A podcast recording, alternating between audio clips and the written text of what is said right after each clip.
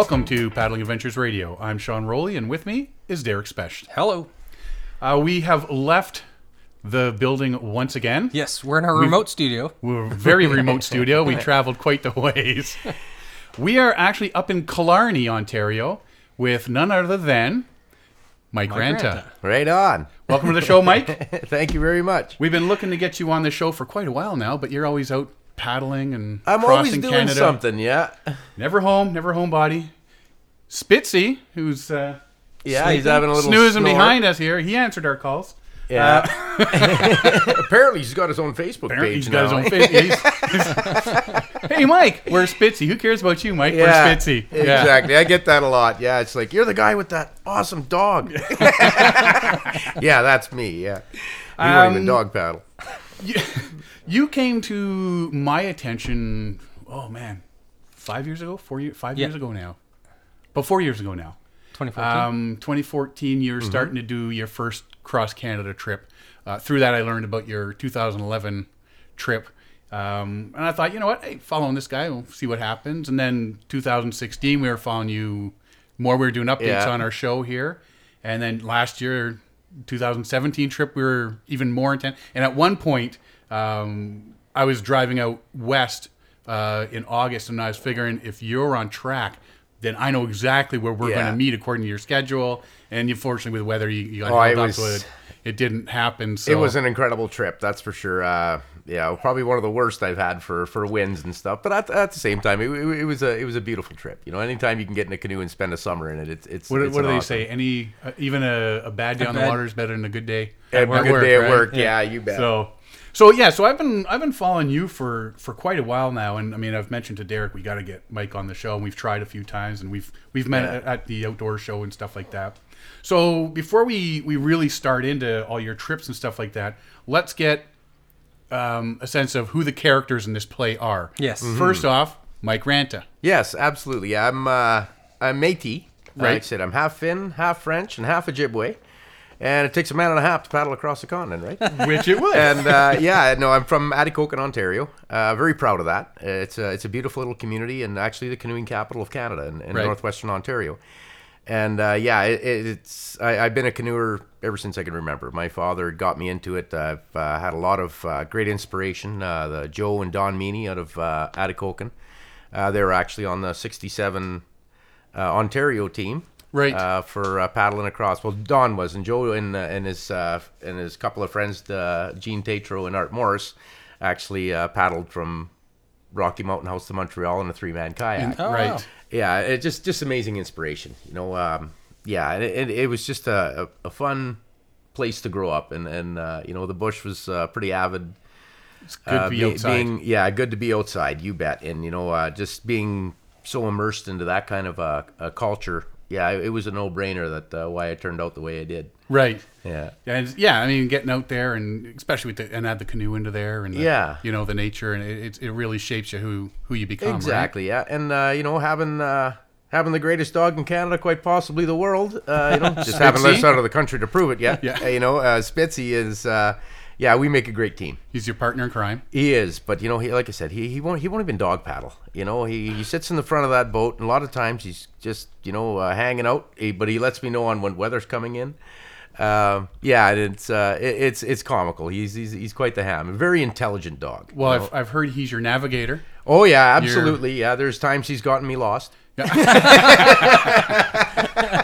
It's That's the who I blame it's at the that time. the map, right? Yeah, yeah. You can't read a map with a damn. Gets paw prints over everything. Eh? Uh, bear scarer, best friend. Oh yeah, absolutely. Uh, The dog's phenomenal, and uh, you know he, he's uh, he's my best friend, hands down. And uh, yeah, in, in the bush, he's second to none, probably uh, the, the the best friend you can have.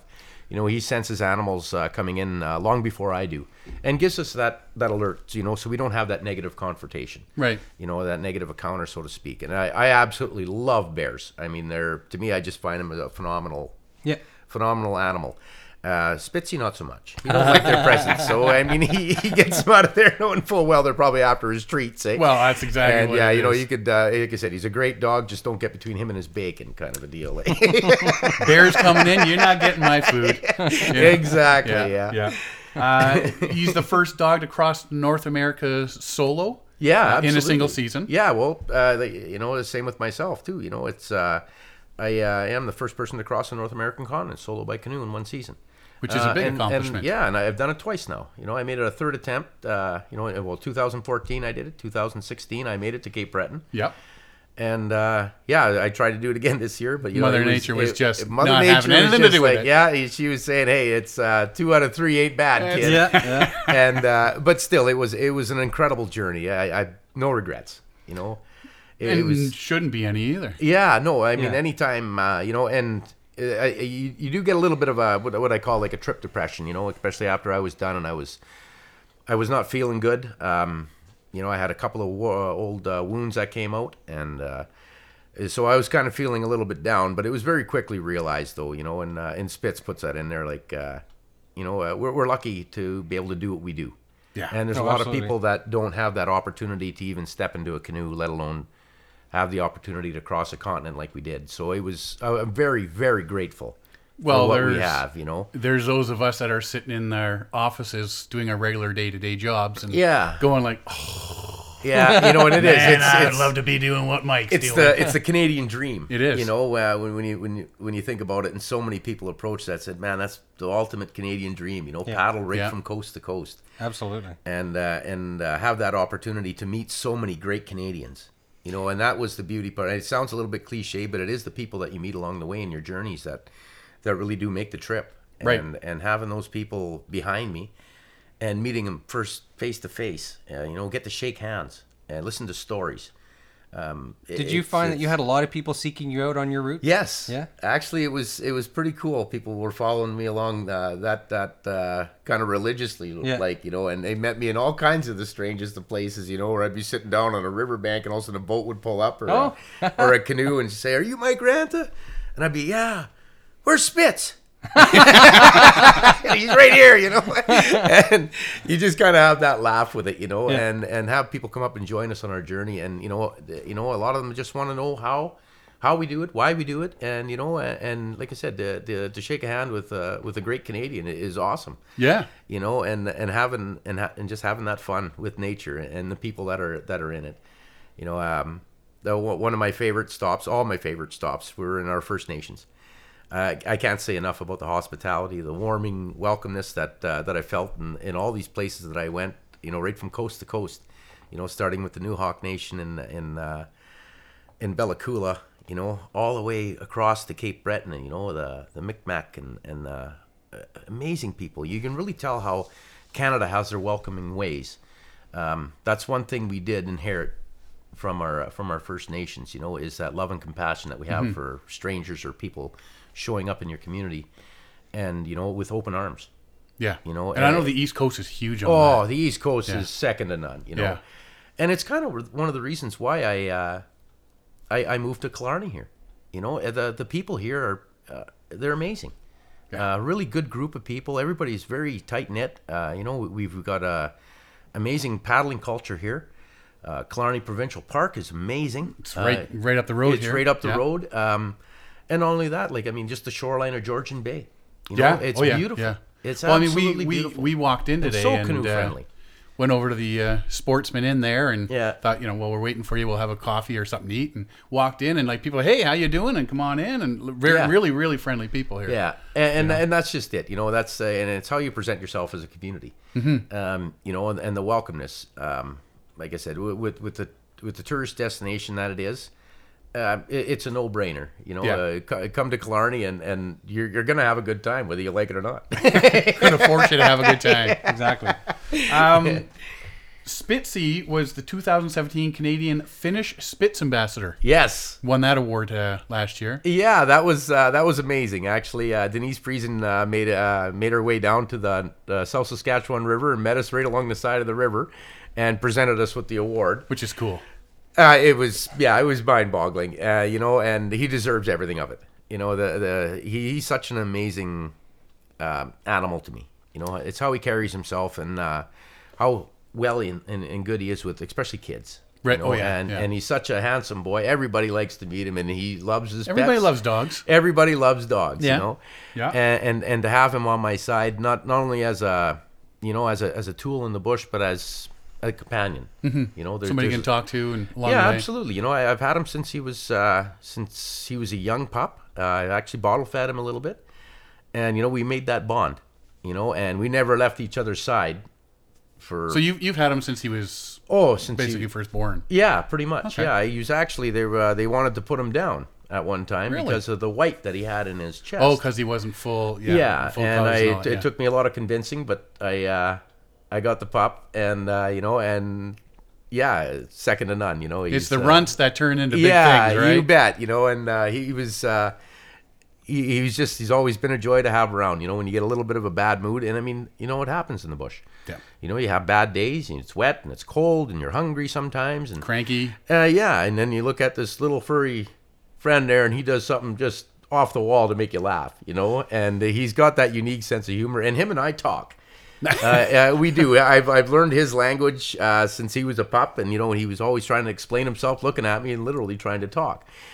And uh, I got I got a gist of what he's trying to say, so it was it's cool, and he knows he's very intelligent, you know. Uh, so he he listens to what I have to say. He too, flips so- you off in his own way. Oh yeah, you oh yeah. We have our arguments, we have our laughs, we have our discussions with things, eh? And it's uh, it's comical. You know what I mean? It's it's a relationship, that's for sure. Well, the thing, always looking at the pictures, I'm figuring he's a good size dog, Yeah, and he's not. Re- he's he's He's smaller than I expected. Yeah, he's half the Yeah. size that I thought he. I thought he was like a, almost a lab-sized dog. He's almost the size you worry about an eagle or something come swooping him up Yeah. or something. well, I'd feel Almost, yeah. sorry for the eagle if they come took that dog on. He'd be, they, they'd have their claws pulled, that's for sure. well, he's de- he's definitely well. He's Yeah, he's about twenty five pounds. Like Yeah. he's uh, almost, almost yeah, twenty five to thirty pounds. And he's a uh, good yeah, he's, he's good size. You know, he's nice to have in the canoe. He's not gonna. yeah, he's a perfect size for a canoe yeah, he's dog. not gonna rock the boat, so to speak. Yeah. yeah. and you know he's he's got enough weight in there, and he can handle himself quite well. Does he like to swim? yeah, uh, he does go in the water a little bit. He'll wade in it more than anything, but he I've never really. Prefer So to be in he'll boat. he'll wait till you get Yeah. close to shore before jumping out. Is what you're saying? Oh yeah, absolutely. Yeah, that bow's usually into the Into the usually sand into the before? dirt before Yeah. he, he jumps out. Yeah, I don't like getting too terribly wet. But, you know, he's uh, yeah, he, he's got his way with him. That's for sure. Uh, one other um, travel companion you had, Oh yes. Ada. Of the coconut. Out yeah, the it was coconut. funny. I, I got him in 2011. I was going down the North Saskatchewan River uh, just before um, Prince Albert. Right. And Spitz started barking at this object in the water. And I was looking at it and going, what the heck is that, eh? And it looked like a ball. And Spitz was barking at it pretty adamantly. So I thought, okay, I'll, I'll get the thing for him, you know? And it was pretty funny. I grabbed uh I picked it up and it was a coconut and it had a face on it. It looked like a face. And so I was like, what the hell? And uh, I immediately thought of add a coconut.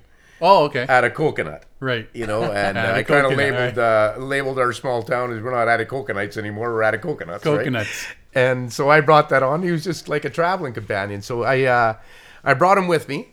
We made it all the way to the to Montreal with him. Right. So I decided my 2016 trip, I'm going to take him on again. And uh, so we left. I think we were about a week and a half into our trip, and we got to Caramillos. Really super bad windstorm. And I had Ada in the in the canoe with me. And uh, when I had hauled my gear, he somehow rolled out of the canoe, or he ended up being misplaced. Uh, so I lost him. And yeah, so I had some explaining to do. A lot of kids and everything were, were wondering where the hell Ada is. And I was just like, well, I think Ada went and took another route, and you know, uh, you find a nut, you lose a nut, you know, and, and he uh, he definitely just wanted to go on his own kind of a deal. He's taking So a solo did. trip. Yeah, he's taking his solo trip. He had enough of you know. There's enough nuts in the canoe, I guess.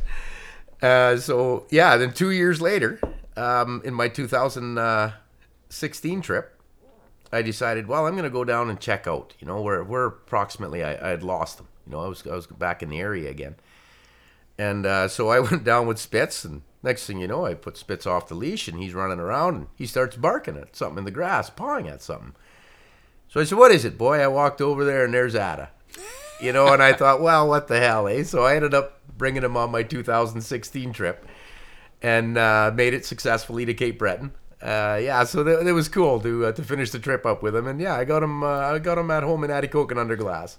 One day you're gonna crack that thing open and Yeah, no doubt, no doubt. Yeah, yeah, it was it was close. Yeah, I almost broke him a few times there. but he didn't say much. he, didn't, he didn't talk as much. But Spitz was jealous. eh? He was always uh, talking to the coconut instead of him. so. So 2011 trip. Um, like I, I never really knew much about that trip at all. Yeah, it's uh, my 2011 trip was uh, was inspired by uh, the father figures in my life. Right. Uh, my dad, of course. Uh, Bobby Davidson, my old boxing coach, um, was an amazing guy. He still is an amazing man. And and Don and Joe Meany, you know, they're they're our legendary paddlers from back home, and they both did the trip. And listening to them talk about their uh, their travels and their exploits and what some of the jams they got themselves into and how they got out of it, you know, and it was it always intrigued me. Right. And uh, being a solo canoeist, you know, it was one of the things I thought, you know, I, I really want to try doing that. You know, never really been in a big river like the North Saskatchewan before, so it was all new when I hopped in there. It was pretty much a suicide mission. you know, when I looked at that river and I, you know, I passed the point of no return, so off I went. And uh, yeah, I did it for them guys, and I did it for our youth center. You know, uh, our youth center was in threat of being shut down, so uh, I knew the importance of it Right. you know, uh, for for the kids, you know, for having that place to go, that little safe haven Yeah. kind of a deal. You know, uh, you know, not all kids have the opportunity to have a good uh, good home, and they need a place to go sometimes. You know, Right. where they could just talk to people. You know, Yeah. and uh, so it was that that was uh, that was the main reason why we did it, and it turned out fantastic. You know, uh, we got a lot of coverage, we got a lot of good people behind us, and it kept the youth center open for, you know, another two years Which is good. which is which was fantastic, you know. And then of course, you know, funding, and uh, so we decided to do it again in 2014, you know, and that's what Just brought it it on. even But- longer. yeah, well, actually, you know, once once I finished the trip, and uh, I remember looking down the the St. Lawrence River, getting into Montreal, and looking down there and thinking, I still got more in me. You know, I still got a lot more in me, and I really wanted to continue to see what was more around water to that. yeah, a lot and- more water to explore, and that's when I decided that yeah, I'm gonna I'm gonna go for coast to coast, and I realized it's never been done. There are people who've traveled from the west coast and made it as far as Montreal. Um, you know, uh, and there's people who've done it in sections, but never Right. in one season. Right. You know, right coast to coast. You know, right from saltwater to saltwater. And uh, you know, I really wanted to explore that option on it and see what I could do. And so, yeah, I made it as far as Tatamagouche in 2014, shooting for Cape Breton. Got 150 kilometers off my, Off it. you know, just just missed it. Yeah. You know, and that's the reason why I did my uh, 2016 trip. You know, and and losing a couple of good friends, Joe Meany. Um, you know, uh, he's always been in, in heart with me. Uh, you know, I lo- we lost him in uh, in 2015, and I really wanted to uh, to say thank you to to our Canadian veterans. Right. They really truly do protect our way of life. Uh, you know, uh, they're unsung heroes, and I just wanted to show that you know that Canada is and always will be behind our veterans, um, and uh, you know that show that love and compassion that they show for us. So yeah, in 2016, I uh, I hopped onto her and I said, and, and of course I wanted to show the kids, you know, it's only a failure if you stop, you know. just and I knew I. I knew I could have made it, you know. And I so I picked a little shorter route, um, you know, got rid of some of the big lakes that I had to get off, like Right. Winnipegosis and Lake Manitoba, in uh, in Manitoba, and uh, yeah, so I did it, and I predicted 200 days, and I'll be damned if I made it in exactly 200, 200 days. So it was a good life lesson to show to the the kids too that you know it's you know you dedicate yourself, you be honest, and you be true, and you can accomplish anything in this country. You Right. truly can. Yep. And it's, it's all what you put into it. Absolutely. Like I said, it's uh, it- it's only a failure if you stop following your dream. Exactly. You know, there's uh, it, it's it, it's an amazing group of people that uh, that get behind you, and and a lot of people want to be part of your dream. yes. You know, to help you. You know, Yeah, especially they- something big like that. Yeah, absolutely. Yeah. You know. So your 2011 trip went from May 7th to September 12th, uh, which was Yeah. about 5,200 kilometers, Yes. right? Yeah. Uh, Rocky Mountain House um, in Alberta to to Montreal. yeah. Um, you followed the Alexander Mackenzie route, which was used by the Métis Oh voyageurs, yeah, absolutely. Yeah. yeah right? Which goes through through here. Yeah, absolutely. Yeah, when So- I come through Killarney in 2011, and that's when I uh, I first met up with uh, uh, you know the God bless of a friend John Ziefley, who had just passed away last last fall. Last fall, right? and uh, uh, and an amazing person. Uh, uh, you know, uh, really, and him and I have been in contact pretty much every week. Uh, you know, uh, chatting away. You know, at the age of 86 at the time when I met him, and uh, it just, yeah, he was just an, an amazing person. and I, I just absolutely fell in love with Killarney. Right. Uh, how I got treated when I first came into here at 10:30 at night, stinking like a three week voyageur. You know, I was sweating. It was just a mess. And uh, you know how the town opened up their arms. You know, and uh, I stopped in at the Sportsman uh, in there, Sporto's Bar and Grill, uh, with Mark Duris and uh, and Kelly down there, and I mean they just treated me like gold. And it was uh, it was amazing. You know, I was windswept here for three days, and I I just walked around the town in awe Right. just sensing that beauty that this place had. You know, it, it's it's such a unique, it's got its own character. yeah, and and such the Voyageur history we had here. I mean, the builders of our nations walked through this place, you know, on these very rocks, these very place that we're sitting Where in right building, now today. yeah. Yeah. And it, it was uh, it, it was a no brainer for uh, when when John convinced me to to move here this year. And you know, it was uh, it, he's got such a unique legacy and and how he carried himself, and how he treated other people. He was just a beautiful human being and uh, and a shining example of what it is to be a Canadian. A treasure to be lost. Oh, absolutely. You know, but he, that's that's the thing with John is uh, it's it'll never be lost because of the way he, that he carried himself and how many people he influenced. Right. You know, and I know, and I can still see it in in the community today, and how and why people treat each other so well here. You know that he's they got him in mind. You know, and uh, that's beautiful. It is. Yeah. It is. Um, 2014 trip.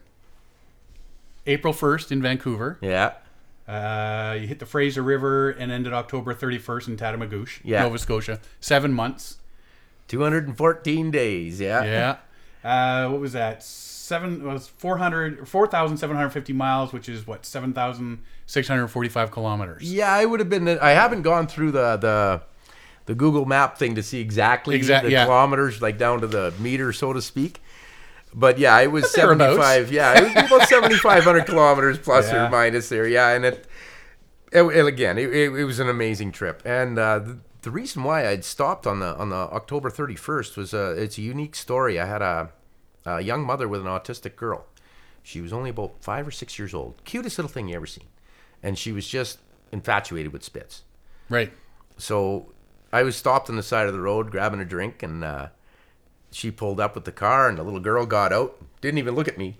I walked right past me and right to Spitz, and I was just like, "What? Like, what am I? Chopped liver?" You know? and her mother, yeah, Thanks.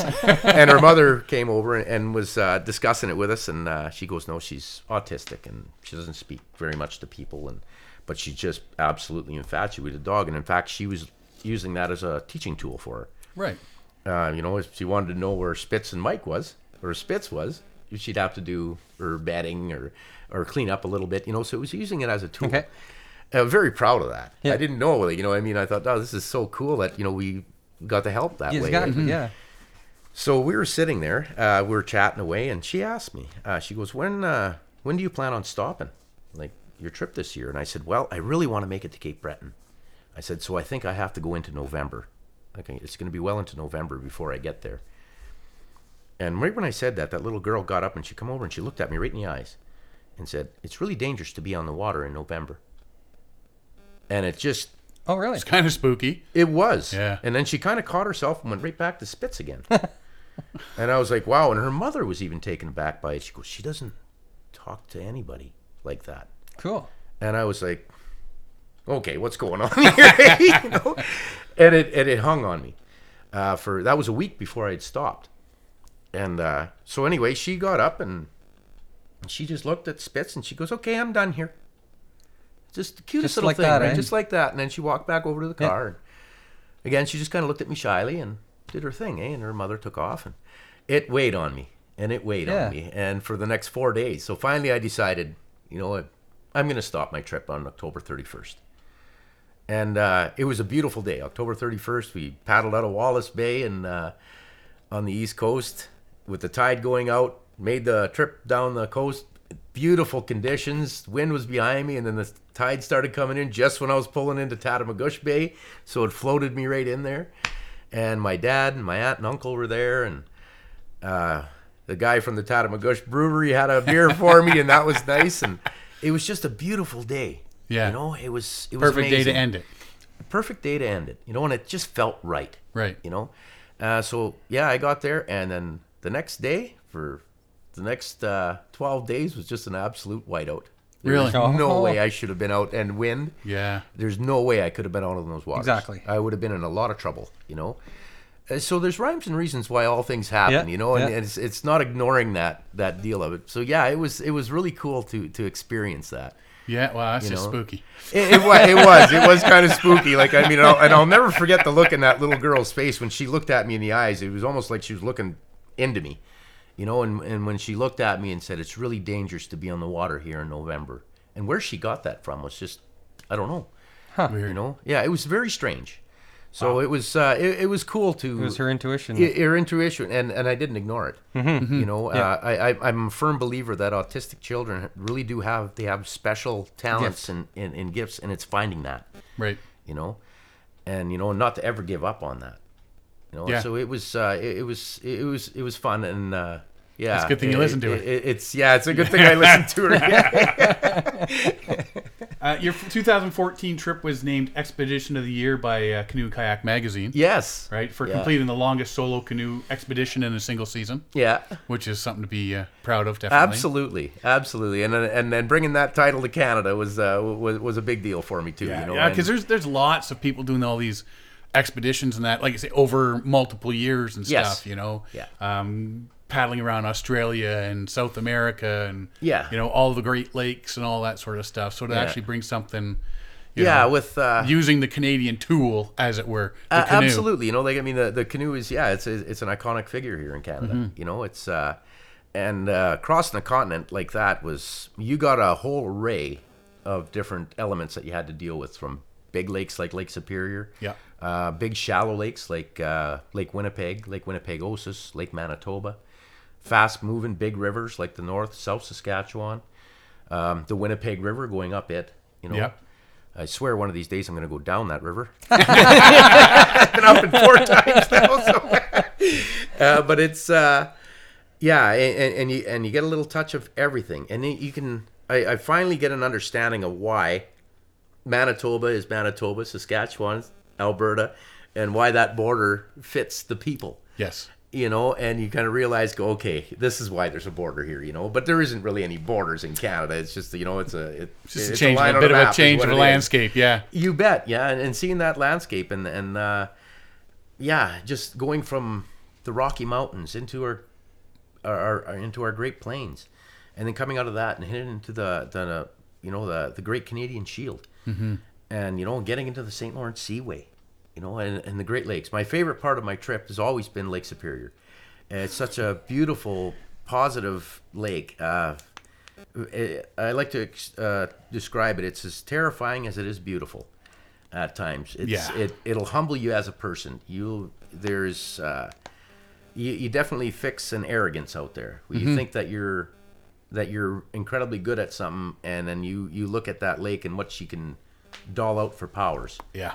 is absolutely phenomenal, and you feel so small out there, and very humbling, and it puts you back into your place as a person. It does. I mean, uh, we were chatting earlier there, and uh, it said like we've been up there multiple times, and I've yet to be able to paddle that Yeah. lake. Yeah. It's a rough lake. It, it can I be just tough- so want to be on. I, and I- this I year wanna was exceptional. and- you know, mm-hmm. and you know after you know you hear you know of course the Edmund Fitzgerald and all Yeah. that, and Yep. over 500 big ships have gone down on Yeah, that. Yeah. lake. it's big water. And there you are in a little canoe by yourself and, a dog. Yeah, exactly. You know, and I, I mean, I again, Spitz was at his best there. He would recognize when those winds were coming in off the big lake, hear them or see them long before I would, and it'd buy you that extra few minutes that you need to get off that lake. Yeah. Um, again, so so powerful. Uh, when when those uh, when the big waters come in, it's second to none. It's uh, it's incredible. Yeah. Oh yeah. I mean, just watching those swells. Yeah. You know, when you're when you're It's- sitting right there, and It's and, an inland ocean, no Yeah. doubt about that. Yeah. yeah, that's a mighty big Yeah. But yeah, so um, your 2016 trip, April 1st again. What is it with April 1st?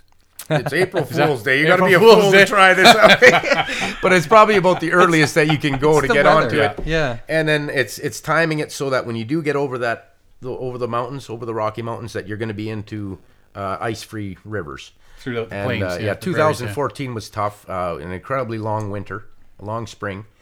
Um, so yeah, I was busting through ice in some areas, going through Abraham Lake, and you know it's uh, it's uh, pretty unnerving when you go down the North Saskatchewan River and then you all of a sudden you come up to these huge ice sheets Right. Yeah. uh, you know 10 12 feet high all the way along the river for kilometers you know where you're where the sun hasn't hit Yes. so you're literally going down this column knowing that if you ever hit the water Oh, there- yeah. You're there's- freezing. yeah you're done you know there- Yeah, I mean, there- we've- there's no we've- way of getting out of it right We've discussed. Uh, actually, we we're we we're talking on one of our shows there recently. You can plan things to the best of your Yeah. ability, but if Mother Nature is saying no, That's just it. You're at you're at the mercy of the weather. absolutely when- nothing when- you can do when, when it, you put right? yourself out in the bush like that. Absolutely. yeah. Um, so October first in Vancouver, and then that ended October eighteenth in Dominion Beach, Nova, That Nova uh, Scotia. that was amazing. Uh, Cape Breton to me, uh, that's uh, I always got a piece of my heart there. I always say I got a broken heart in Canada. I got pieces of it all over All the place, over, right? yeah. Uh, eh, Cape Breton and the people there, uh, the East Coast, is second to none. Some of the most, if not the most beautiful Canadians I've Oh, ever met. everybody's so friendly. everybody's friendly they shake hands they just you know and they got such a an honest true demeanor to them Yeah. and again it's uh it- it's how they carry themselves and how they treat each other just just a beautiful people Yeah. just Yeah. a beautiful people yeah, I, I recommend anybody and everybody go out to check out uh, check out the East Coast. You know, it, it's second to none. Some of the most colorful people you'll ever meet. You know what? That's, that's one of the things we've always talked about is, you know, if we're going on vacations and stuff like friends, they're all, you know, when I was younger, Yeah. oh, we're all going to Mexico. We're going to Mexico, going to Mexico, Yeah. going to Florida. It's like, have you ever come across the country? Have you Yeah, ever driven across Canada? Go out and see Canada. You know, Like, I, I'm a mean, firm Absolutely. believer. Everybody should live in Northern Ontario for at least a year. Yeah. Everybody should live on the prairies for at least a year. You know, and hit these minus seventy temperatures. Yeah, Yes. exactly. Especially yeah. the people in Like I Toronto, said, 'cause it'll then they'll build stop character. whining. That's for Yeah. sure. Yeah, exactly. Uh, the East Coast, Yeah. you know, live out there for a while. I mean, we visited, uh, we, we visited out there. That's one place I never spent much time growing up, Mm-hmm. and uh, so we decided we'd take our pop-up trailer and do all of Nova Scotia one year for I think it was like Yeah. 21 days or something. yeah, Wow. yeah. It's incredible. You Oh, It the really Annapolis is. Valley really up is. through Yeah. there. It's just, it, Yeah. it's beautiful. It is. It's beautiful. It, it's kind of uh, Canada's almost hidden gem. Down through Digby and did the whale watching stuff. Uh, Yeah. I got that video of uh, the whale shooting a rainbow. Oh, yeah, yeah. yeah, yeah. Oh, that's that was cool, yeah. really cool. Yeah. And you know, um, visited some old uh, flour mill that they're still, you know, somebody's Yeah, oh, taking up old as a hobby windmill, they're thing. still and, doing that, yeah. You know that sort of stuff. And uh, Samuel de Champlain Trail. And, oh yeah, the East Coast, man. I grew up in near St. John, New Brunswick, in Hampton, New Brunswick, and I never really appreciated what I had when I was growing up until I moved away. I moved Yes. away, and I lived out in BC. I've now lived in Ontario for a long time, and you really learn to appreciate what you've given up and moved away from Mm-hmm. because it's like it's a different thought process here in Ontario as it is the BC, and you know it's uh it, it's it is good to live in different parts of the country to really give you an appreciation of what we do have here, Yeah. Yeah. and and also how big this country Oh, is. it is. It's When- enormous. When we were up in Cape Breton, uh, the owners of the company were, you know, that pays the bills and keeps Yeah. my our our multi-dollar empire running here. Um, they're from Cape Breton. Yeah. And we went to visit there, and, I- and they were actually vi- staying there while we were there. And and I looked at them. I said, "Were you guys like kicked out? Because like, why why, Why would, would you you leave? leave? Exactly. Yeah. yeah. Why would you I, leave here uh, and move to Toronto? Like, I, they uh, kick I you out? had I had some plans too. Like I mean, I uh, I, I just you know I fell up. I uh, I met a bunch of Cape Bretoners when I was working out in Fort St. John. Yep. Uh, when I started working on the rigs and cooking up that way, and these guys were just second to none. Like Yeah. kind. You know, they they really went out of their way to help. Everybody's family. Yeah, and you know they didn't know me from Adam. They only knew uh, a friend of theirs give me a recommendation, and these guys took me in, took me under wing, and it was just a cool. And I still keep up with these friends to this day, right? Yeah, You know, oh, yeah. and uh, it, it was beautiful. You know, it, it was it was awesome to to experience that and see Yeah. that, you know, and and feel it. And yeah, and then when I remember, I'll never forget my first trip to Cape Breton. Like, I mean, it was just a blast. Like, I mean, the, the parties, like, I mean, they party like anywhere in the world. Yeah. Oh yeah. Uh, beautiful women. My good God. Yeah, I mean, there's some beautiful women there. And we just had That'll be lot of- next week's show. Yeah. but we had uh, we just we just had a lot of fun, you know, Yeah. spits out there and and uh, and yeah, I, I mean uh, the rest of Canada for sure could take a page out of uh, out of the Cape Breton you know, Handbook there, hospitality sure. uh, book. But I mean, no matter where I went in Canada, um, eh, there there was always welcome, open arms. Right. You know, and that that was the beautiful part of it. You know, I, I can't remember a time where I went through anywhere in Canada where I wasn't welcomed. Yeah. You know? Well, yeah, following your route, you're like, there's, you're constantly, there were pictures and everything. Yeah. You know, people coming up and and you know, sta- Oh, like, it was cool getting them to just regular, ordinary people. Yeah. You know, all following it. Yeah. Oh, there's Mike and Spitzy. Yeah. Sorry, there, there's Spitzy. Yeah, there's Spitzy. Yeah, yeah. There? Spitzy. You you got that guy with guy, you? Yeah. that guy that he's that with. guy that he's Yeah. with. Yeah. Oh, I know. That was. It's it's funny because yeah. I mean, I've had all kinds uh, pull over and uh, and said, "Oh my God, it's Spitz." Like, yeah. and chopped liver. uh, 2016 was uh, dedicated to the veterans. Yeah. You were stopping at legions all along the route Yes. and stuff like that, and I'm sure that wasn't just because they had five dollar beers. It was. yeah. No, it was. It, it was second to none. Uh, some of my most proudest moments was meeting up with our Canadian veterans. Yeah.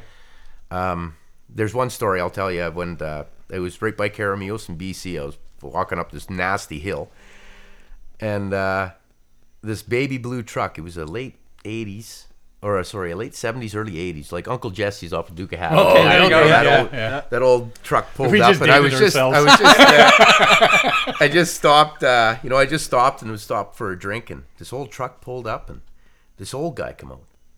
Uh, I, I'm terrible with names, but he come up and introduced himself and said, "Yeah, you know, I just wanted to say thanks for you know doing this for our veterans and raising awareness, and you know." And I was, I said, "Oh, that's great." I said, "You know, where, where did you serve? You know, did, did you serve?" And he says, "Oh no, no." He goes, "I couldn't serve." He said, "I'm 80 right now." He said, "I." uh He goes, "I didn't serve." He said, "But I, I'd really. Would you mind saying hi to my dad?" And uh I said, "Sure, absolutely." And then it dawned on me, "Your dad." How old's this guy, right? and uh, he was 98 years old. Wow.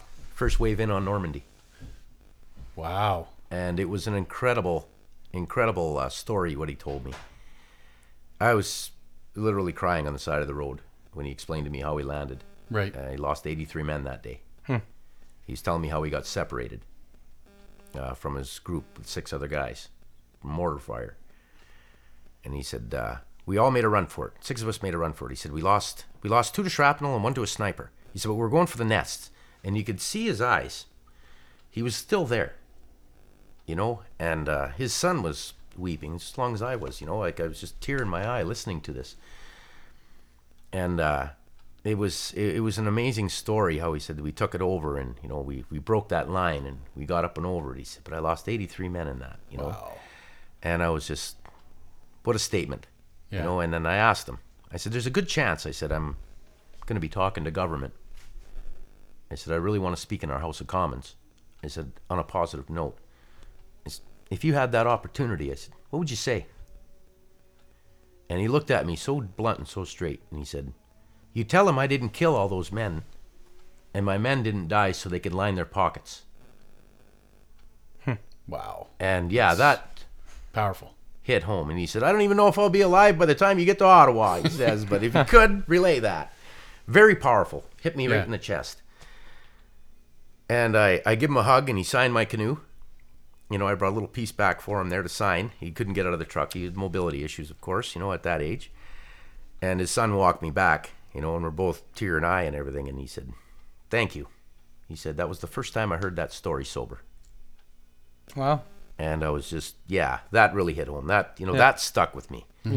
Opening up. And, Yeah, you bet. And there were so many I met along the way that had some beautiful stories. Uh, one of the most iconic ones, I guess, um, I met another fellow on the Winnipeg River. He was German. He was a POW on the Winnipeg River. Huh? He got uh, taken in by Hitler Youth Right. and in 1943, I believe he said it was. Yeah, uh, 42. Yeah. He was 13 years old.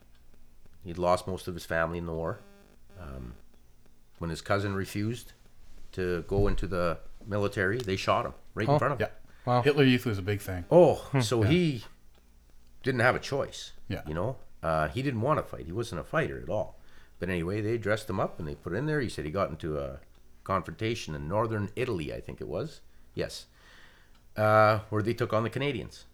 He said a grenade went off, knocked him out, took out a bunch of his peoples, woke up, and he said there's three Canadian soldiers standing over him Uh huh. and terrified. You know, he got propaganda then as they were going to burn you. They were going to do all kinds of stuff to get information. He told me, I told him everything. I did. He said, you know, I didn't want to go through that, Yeah. right? And uh, he was he was very comical how he put it. He said, "Yeah," he said, "They're taking me to Belgium." He said, "They're put on put him on a train." He said, "Well, I guess I'm going to go to Belgium to die. They're going to kill me there." Mm-hmm.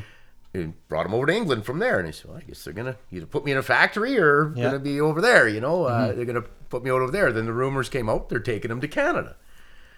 And he's going, why the hell would they take me all the way to Canada to kill me? Right? so he said, well, I must be working in a mine or logging or whatever, eh? So he ended up on the Winnipeg River. And, uh, you know, at that time is when uh, when uh, the Japanese have got involved. So there was Canada was rounding up the Japanese Mm-hmm. Yep. and Same Italian thing and as all the this U.S. stuff. was doing, and Yeah. So I mean, uh, so there he was in a POW camp with all these different array of people, along with a lot of Germans too, and you know he's on the Winnipeg River, not having a clue where he is on the continent. Yeah. Even like I mean, they kept those guys pretty much under wraps for information, eh? But um, it was. Uh, he said, "There I am." He goes, uh, "So I'm looking around. Only a couple guards, really no fences, like nothing you can jump over." but they were supposed to stay in that little deal like that. And he asked some of the guys, "You guys don't get out of here. Where are you gonna go?" And wait, Thousands- thousands of miles. Yeah. and he said, "Wait till nightfall." Well, the bugs. you know, there's only two seasons on the Winnipeg River: Yeah, bug season oh, and winter. right? yeah. And uh, so yeah, he was there till uh, he was 15. Yeah, and in 1945, and, and the soldiers that captured him, he Still came kept- to Canada as a Hitler Youth. He wasn't. He wasn't a full-on soldier. He was. yeah, Oh, he was a Wow. fallen soldier. Yeah. yeah, he was there. Yeah, with they would- soldiers they would- then. At they 15? Yeah. At 15, Oh yeah. yeah. Wow. Well, he was Yeah. 13 when they took him. in. Thirteen. Huh. So 15, I believe, is when he got released. Yeah. And uh, he, the soldiers that captured him, kept in touch with him until they passed away. Really? So he, they, Isn't that something? it, it was, it was a beautiful Yeah. story. So I'm explaining to him, you know, I'm doing this for our Canadian veterans, right? Yeah. And uh, you know, I could tell when I pulled up there, he a little uncomfortable, but he explained himself, and I thought, well, this is amazing. You know, what a beautiful story. And I said, sign my canoe. And he looked at me with his accent. He goes, "Did you not hear anything I said? I was on the other side." I said, "If there's any Canadian veteran out there, you're it." Yeah. Yeah. I mean, he had the opportunity to head back, but he didn't. He knew his family was gone. Mm-hmm. His, There's his nothing area, left for there was nothing there. left for him over there, Yeah. and he knew it was probably going to happen again. He, you know, he thought it was it was very volatile in, the, in those days, right? And so he stayed in Canada, and he said Probably he- the best he- bet. Yeah, and he never regretted anything with it. Never went back. You know, and Yeah. I mean, so when I told him, I said, sign my canoe, and he was just. I said, if there's any Canadian out there that deserves this signature, it's you. It's yeah. Uh, you know, he's obviously carried himself in the right way, and he was a very kind-hearted gentleman. You know, it was just a set of circumstances that nobody wanted to be. in, Yes. Yeah. You know, and he wasn't. He said right straight, I'm, I was not a fighter. Didn't want to fight with anybody. Yeah. So it was nice to uh, to meet up with somebody like that and be able to shake his hand. I've heard a lot of similar stories. Uh, where I live in Bowmanville, Ontario, the uh, there's an old prisoner of war camp, Camp 30, and so there's a lot of history in the area with uh, prisoner of war coming over, and, usually it was a lot of the high-ranking officers. They would be prisoners of war in Canada. To make it harder for them to escape and get back into the war effort, so they would put them in Canada. The lower level down the tree you went, the closer to the to the war you were imprisoned right? And uh, so, but a lot of the stories you hear from the German prisoners of war was it was very close and very similar in Canada to what they were used to growing up in Germany in the Black Yes. Forest area and stuff like that. So they became. You know, they, they became They enamored with Canada. It's like, well, Oh, this yeah, is like home. yeah. So a lot of them ended up after the war immigrating to Canada, becoming Canadian citizens. Some right? they did bring back. Yep. Um, like you said, probably the higher rankings and Yeah, stuff like yeah. that. They had the option, so they'd win. exactly.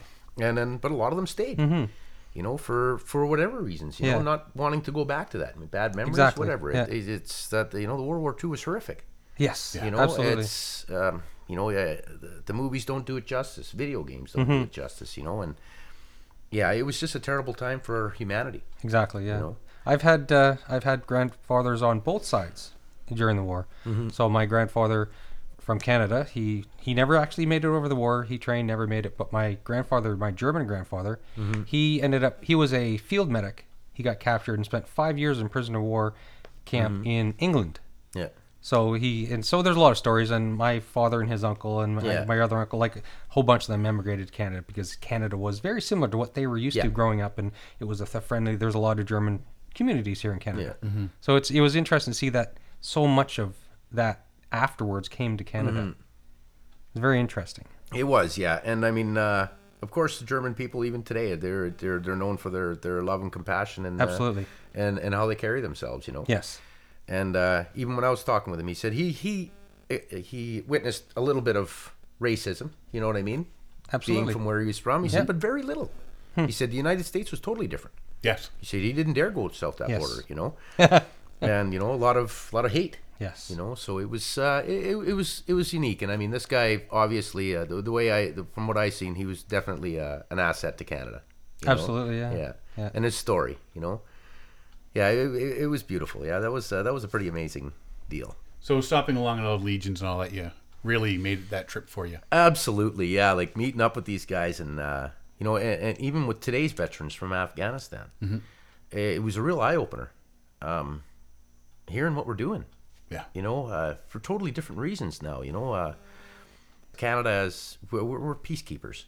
Yes. We we're not the offenders. We're not the guys going to go out there and go after the bad guys. If they come to us, we'll take care of it.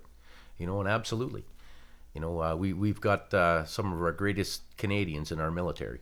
You know, Well, you know, it's the and guys that are even the military today. Are they're stepping up and they're answering the call and Yeah. what they think is right. Yeah, absolutely. You know, so you know, um, but yeah, it was uh, it, it was it was sad to hear some of that. You Mm-hmm. know, and then having them go through with the PTSD and and uh, you know, and that's the lack of support.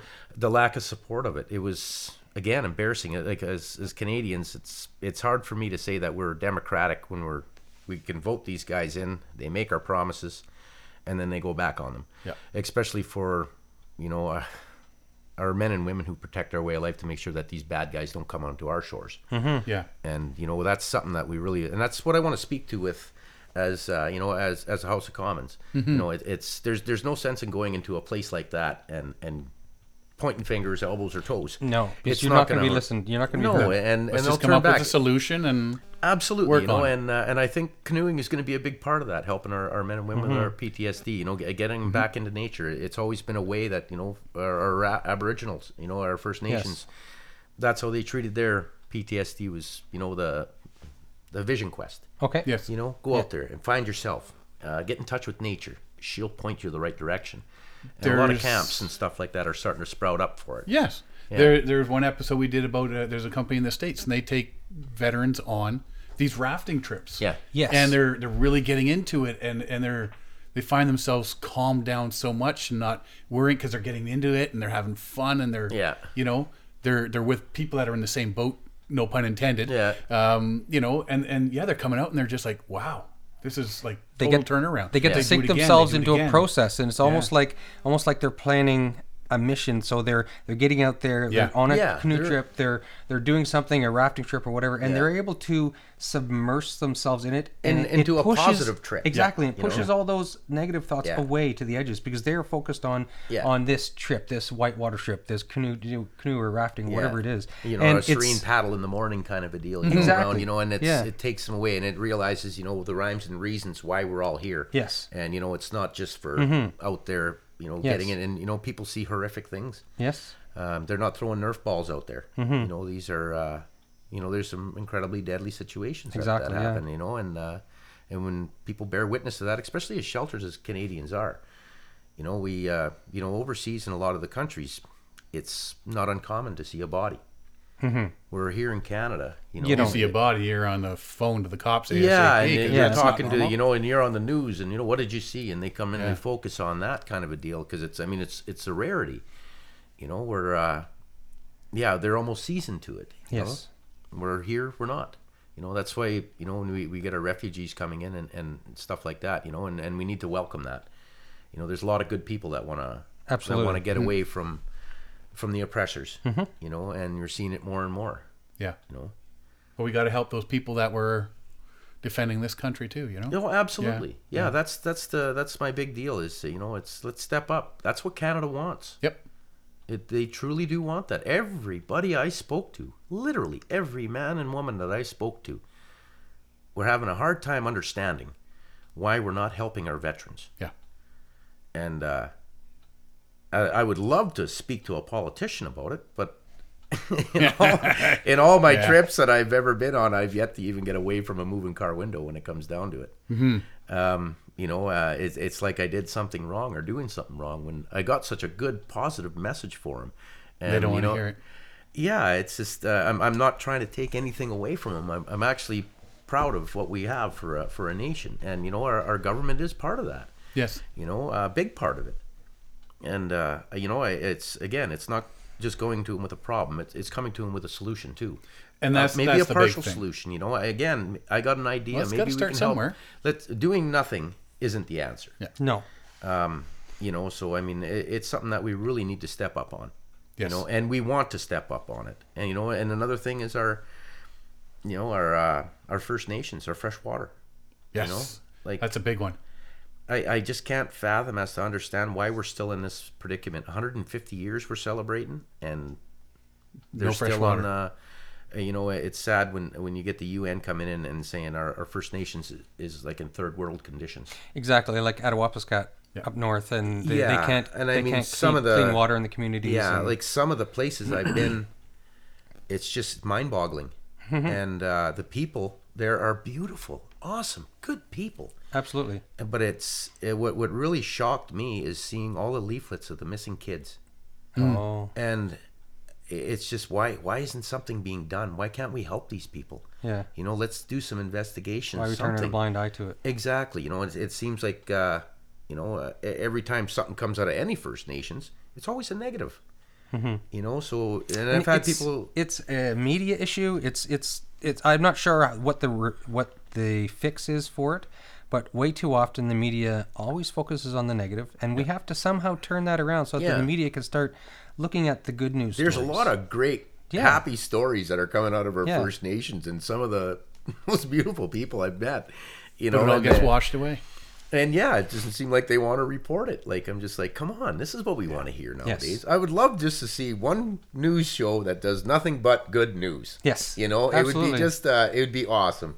You know, uh, Peter Mansbridge with a big smile. Hey, look at this is what happened good today. You know, And I want root beer and chocolate bars to fall from the sky. yeah, that's right. I like root beer too. Yeah, you know, and uh, yeah, Um, so but this 2016 trip, there was uh, some bittersweet stuff that that happened here. Uh, first, Spitzy getting lost. oh wow, And this was a this was huge on Oh. social media. It was Yeah. uh, incredible. Probably one of the most stressful parts of, of my Yeah. trip. Absolutely. I was going down the Kaministiquia River just outside of Kakabeka, outside of Thunder Yep. Bay. And uh, it was really high headwind. I had a, a really bad headwind coming in. And I went and took a look at this raft, or this rapids. Got out of the canoe, figured out my line, and then went up the river a bit and then came down to run the line. And I went over too far to the right and realized that, shit, I'm heading... oh. I'm uh, I'm heading for the rocks. So I tried to compensate to get into the get into the line. The wind caught my bow and put me in sideways. So I went down rapid sideways. With Spitz in there, and I told I, I you know I hollered at him, "Get ready, we're gonna hit water." Like I knew what we were gonna hit. eh? Yeah. So over we went. My first instincts always grab the dog. Yeah. Yeah. Get get a hold of him. So I got a hold of him, got a hold of the canoe, started to push my way towards shore. Went down maybe hundred yards worth of rapids. You know, nothing serious and enough water, so we're not going to get banged up. And uh, so first thing, I got Spitz to shore, got the canoe tied off, I got it into the reeds, and he laid on this. It was it was raining but sunny. It was kind of a weird weather, really windy. So he was sitting on the bank in the sun, you know, a little bit, you know, stressed a bit because you know we hit the water. And uh, yeah, so I told him, stay here. I'm gonna go get the canoe, get everything all bailed out, and we'll get on the go again. You know, was. I was kind of laughing. You know, it was you know, didn't lose anything but a plaid jacket. Right. And uh, Pla- you lost a plaid jacket. yeah, That's a red- sin, isn't it? That is kind of a sin. Yeah, I looked for it for hours. but, uh, but anyway, If I you've seen uh, a plaid jacket, yeah, floating down the Kam. Uh, but yeah, I was gone maybe ten minutes, and then I went back to go find him, and he was gone. And I thought, what the hell? Where- It's unlike him. He wouldn't have done that. You know, what I mean, he always stays pretty close in the bush with me, and so I walked up over the bank, and as soon as I did, I could smell them. I could smell the wolves Oh, and I was just, my God, there's wolves here. You know, it was a wet, damp day, so they were Yep. wet, Yeah. and I could. So I started hollering for them and hollering for them, and I could not find them. Couldn't find them. I searched for about an hour. Finally, I put on social media, "Hey, we're I'm in a peck of trouble out here. I need some help. my boy's missing. There's wolves, and I know I could smell them in the area. You know, Yep. and getting desperate at this time. You know, well, half of Thunder Bay came out. Oh yeah, I mean, it we're down outside of Toronto following this, and it's Yeah. like bing, bing, bing, bing, bing. Yeah. Just the, the Twitter and everything's just going Yeah, nuts. and I mean, it was unbelievable how many people came out. yeah, uh, both sides of the river. Like there was people all over the bloody place, and then the police started getting. Police came out, firemen came out, Wow. paramedic, everything. Anybody who was off duty came out. Wow. Um, so it was it was a pretty incredible uh, search, and I, I I didn't think I was going to find him alive. You know, I put that in the heart. Like I thought, Yeah. wow, but I didn't sense him gone. When I was like, mm-hmm. where did he go? Mm-hmm. What happened?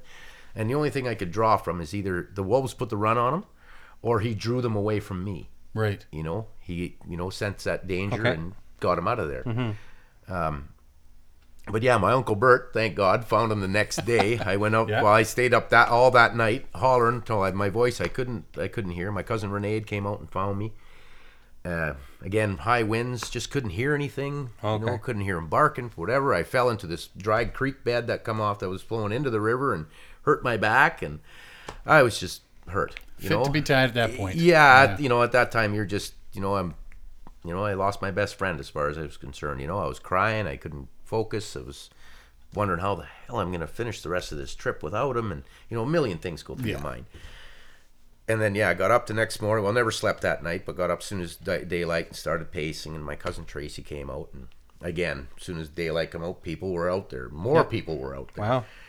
And uh, yeah, my uncle Bert had a big garlic ring sausage there, and uh, he uh, he found Spitz about two kilometers away from me downriver. Oh wow. Uh, yeah, he was hunkered down, Huh. and uh, he went into this shrub brush. Trying to pull that out of the coconut. Yeah, who knows? And then he uh, he came out of there, and yeah, he got a hold of me right away, and they phoned me and said, "Mike, we found Spitz," and I was like, "Okay, how bad?" You know? Oh, he's he's good, he's good, he's healthy and everything, and I was just like, "Get him over to me, I'm gonna kill him."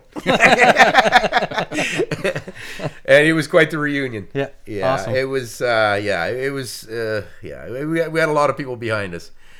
And uh, yeah, the the police were getting calls because so many people went in the bush. They chased the wolves out of there, and I think that's what happened. That's what Okay. that's what saved them. Because Yeah. uh, there's so many people went in there, and it just dispersed them. Right? They were getting calls what the hell's through- going on? Yeah, like Murillo and all them areas. People were phoning in. There's a wolf running across my lawn. There's a wolf, like all over the place. Yeah. It was a fair sized pack, right? So I was laughing. I was just going, "Holy cow!" And then yeah, and then we got together again and continued on. it was uh, it, it was a beautiful moment though to see, to see the to see the people come out like that and show that, that love and compassion that they have for Yeah. animals. Like, Well, it shows uh, you how many people are interested yeah, in what you were doing too, was, right? Yeah, and that's just it. I was just wondering how many. I don't think that many people would have came out looking for me. I was thinking that. I didn't want to say it. I'd be lost there and be like, "Oh my god." It's only Mike. Yeah, Oh, he'll it's flush okay. out Yeah, over you'll the be all falls right at there. some Spitz, point. you all right? Just just go sit down on the beneath the falls. He'll spit Yeah. out at some point. uh, so you went from from that big social media thing to Yeah. the moose. oh yes, moose yeah. calf, that was right? I uh, out of all the moments that I've had in the bush, that was probably one of my proudest. Um, yeah, rescuing a little moose calf. I uh, I come around the corner. That was in the Qu'Appelle River in Saskatchewan. Yep. and uh, there's a mama moose with two little ones, and I mean they're brand new. I think that was beginning. Uh, that would have been in May, I believe. And uh, yeah, the one ran with mom. I think she turned around and started walking up the bank and everything, and the other one got scared, a little bull calf there, and he ran right in the water, right in front of me, and got into a bunch of shrubs. Uh, there Ooh, was uh, there was an old uh, there was an old uh, old trees that were taken out from the previous year's flood Right. and was pushed up on the corner of the bank, and he was trapped in there. And the only thing I seen when I when I first went up to that, Spitz was barking at him, and there's this little set of ears and a little nose sticking up. Oh, that's all, all. eh? And he was getting under, he was going underneath. Going so under I went over there, and. I grabbed him by the ears, and I'm just okay. Now what? you know, uh, right away I'm telling Spitz, you know, watch for Mama. You know, Oh yeah, because if she's uh, yeah, because I know I was only in about three feet of water. Like I mean, that's Oh, nothing that's for that nothing moose for to come her, whipping yeah. right into that, and you know, and hang a dirty one on us. Eh? So Was he uh, bleating and yelling? Was he? No, you- no. no, he didn't. I talked real calm to him. Okay. you know, and I said, you know, I wanted to let him know that I'm not there to hurt him. Okay, You know, excellent. and uh, you know, and I didn't want him to ball. Yes. I really that didn't want that would have bring Yeah. her running for Yeah. sure.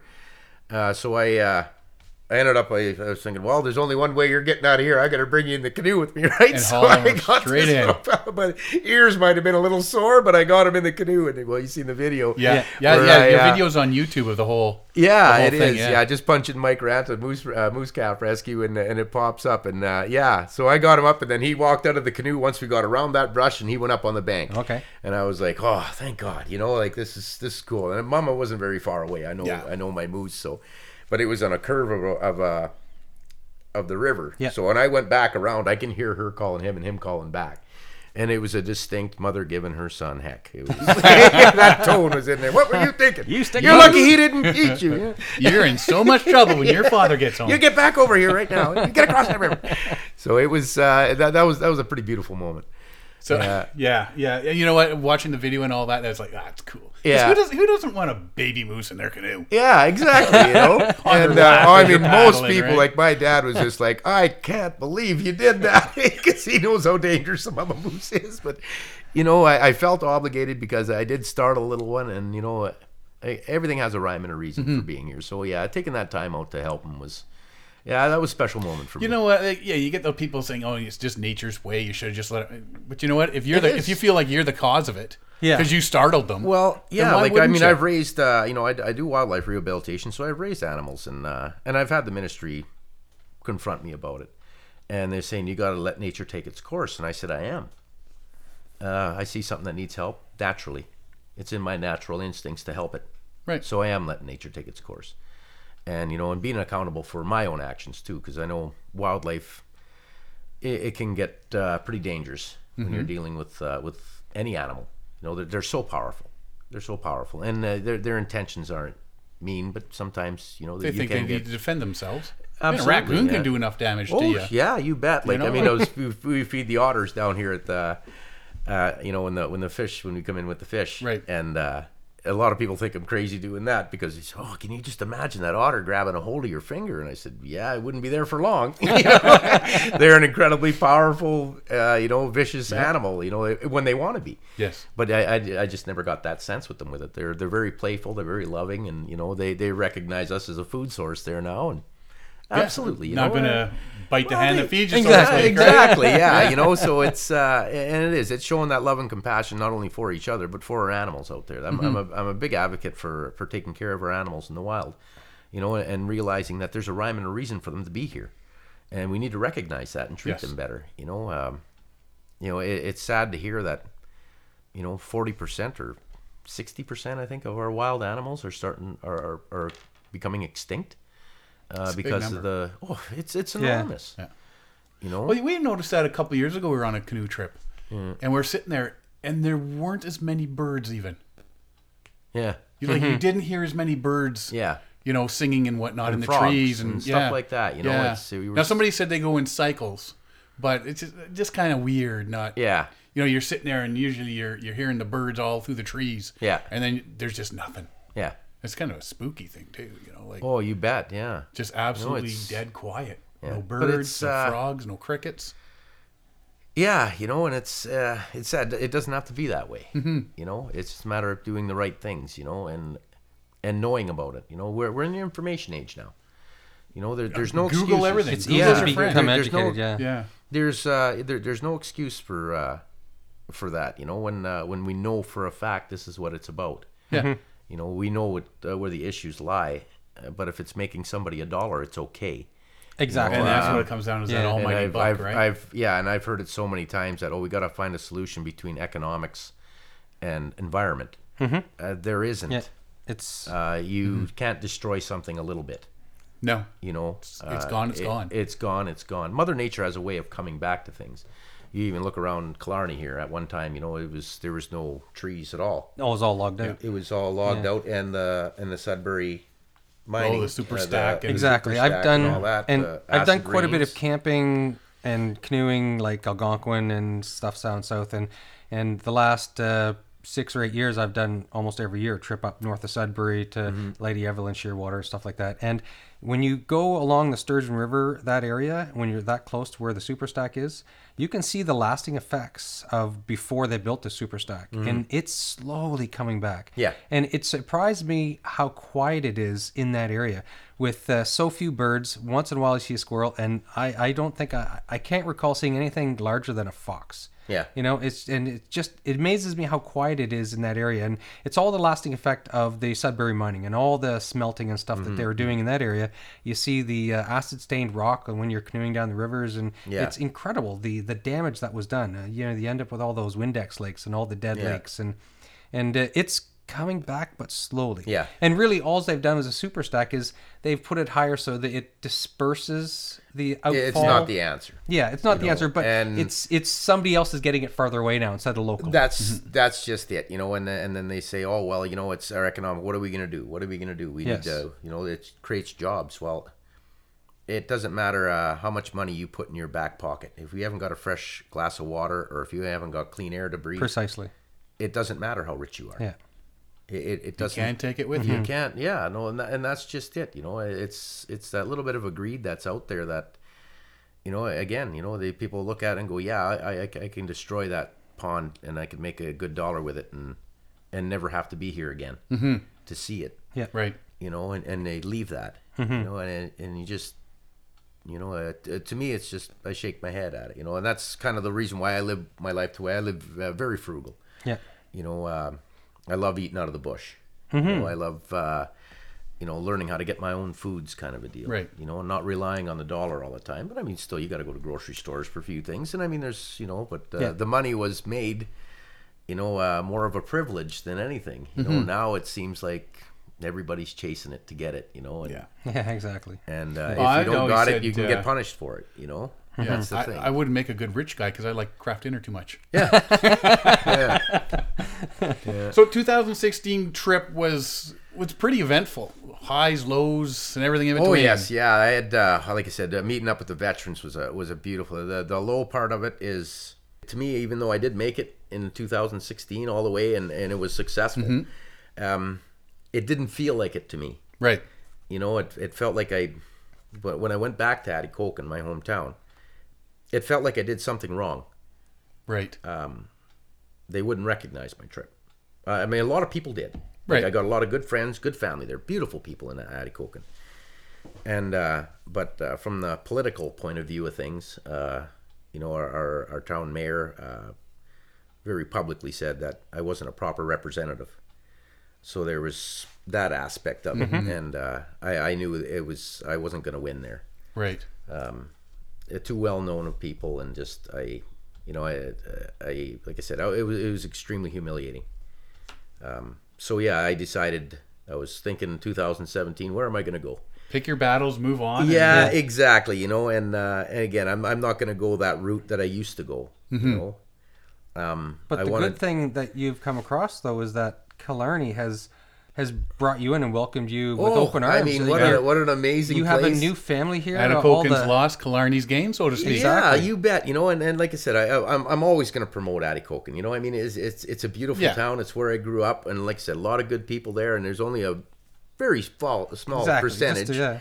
who, who have the powers that be that really, uh, you know, that uh, that took that away from me, Mm-hmm. so to speak. But yeah, and then uh, coming into Killarney, and then meeting up with John here last fall when I come here for my birthday, and and we talked about it. And uh, he's a big Robert Service fan with the poems, and uh, I was telling him, uh, you know, about Atikokan, and and I said, ah, I said I just don't feel like I fit in there anymore.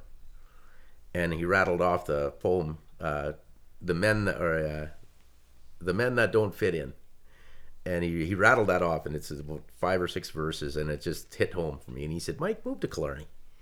He said, I'd love to have you here. He said, This would be a great time. He said, and it's good people, uh, lots of good paddling. We're close to. We're close to Toronto, and you know that's the kind of the base that I really want to touch base with is the city people to get them in and To get them up here. Yeah, to Yeah. get them to explore what we have. And uh, so I decided that I was going to move to Killarney, and it was just amazing. Like I mean, I got an, uh, I met with Virginia Rook and uh, Candy Beauvais, and uh, you know our our uh, mayor, and and I mean to see that welcomeness out of them, it, Astounding. It was, it was beautiful. Yeah. I never felt that anywhere. You know, I always felt welcome to where I went, but Right. to say I'm moving into a community and the Catholic swimming come over and they gave me a big basket of food and said, "Welcome to Killarney," and you know, looking forward to you being here and and uh, you know, building the big paddle. You Right. know, uh, you know, our our uh, our 200th birthday is coming up in 2020, so I'm building the world's biggest paddle here and making a, a, a time capsule out of the shaft on it, and so people could put a little something in there for you know and seal it up for 200 years. It's an amazing, Our Uncle oppor- Fred's going. Yeah, it's an amazing opportunity for you. I- like Yeah. it's that's incredible. That's I, I just, it's just That's so everything fell right into place, you Yeah. know. And uh, I I got guys like uh, uh, Pierre Sabouin, um, a, lo- a local artist here, um, world famous, Mm-hmm. and just a beautiful human being, really good people. Uh, Ross Herbert, uh, you know, from Herbert's Fishing. Herbert's Fishing, Yeah, I yeah. mean, this this is his place here, you know. Uh, he's yeah, he, I, I can't say enough about the family. They're just an amazing group of people, and, and they're very iconic around here. And uh, and their welcomeness and, and how he goes out of his way to help everybody is just it's it's beautiful. Um, we got Holden Rhodes. You know, he bought the Killarney Mountain Lodge.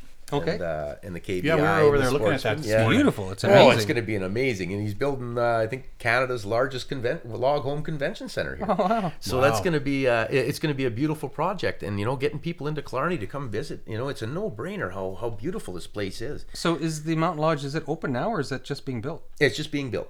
Oh, Yeah, that, it's- that, that it's a- convention it center. Yeah, I, I believe the the lodge is open right now. Okay. Yeah, and you can rent rooms and stuff like that. There, we still got uh, winter camping and stuff like that going on. So Mm-hmm. Yeah. It's uh, it's pretty cool. Yeah. yeah, and uh, like I said, uh, it, it's it's a no brainer when you get good people doing great things. Exactly. It's such a It it's uplifts such the an ama- community. Yeah. It's an uplift for the community, Yeah. absolutely. Uh, yeah. And I can't say enough about Holden and uh, and Ross and you know Pierre, uh, just the good people. You know Exactly. Adele down at the Pines. Everybody works together. You know, and that's just it for the good of the community. Yeah. And like I said, when you when you get good people working together like that, man, it, it is. It Yeah. really shows in the community. There's no limit to the possibilities. No, no, there isn't. You know, and, and like I said, invite people to come in and take a look at what, what Absolutely, we're doing. yeah. You know, because I'm a tr- I'm a firm believer that when you come to Killarney, you're leaving here a better person. Oh, You know, absolutely. yeah. there's there there's a lot of good. Uh, I can agree with there's that. a lot of good vibes here. Yeah. Yeah. Incredible. Well, your your 2017 trip ended here, but it began in Bella Coola, BC this year. Yes. April 1st again. April first.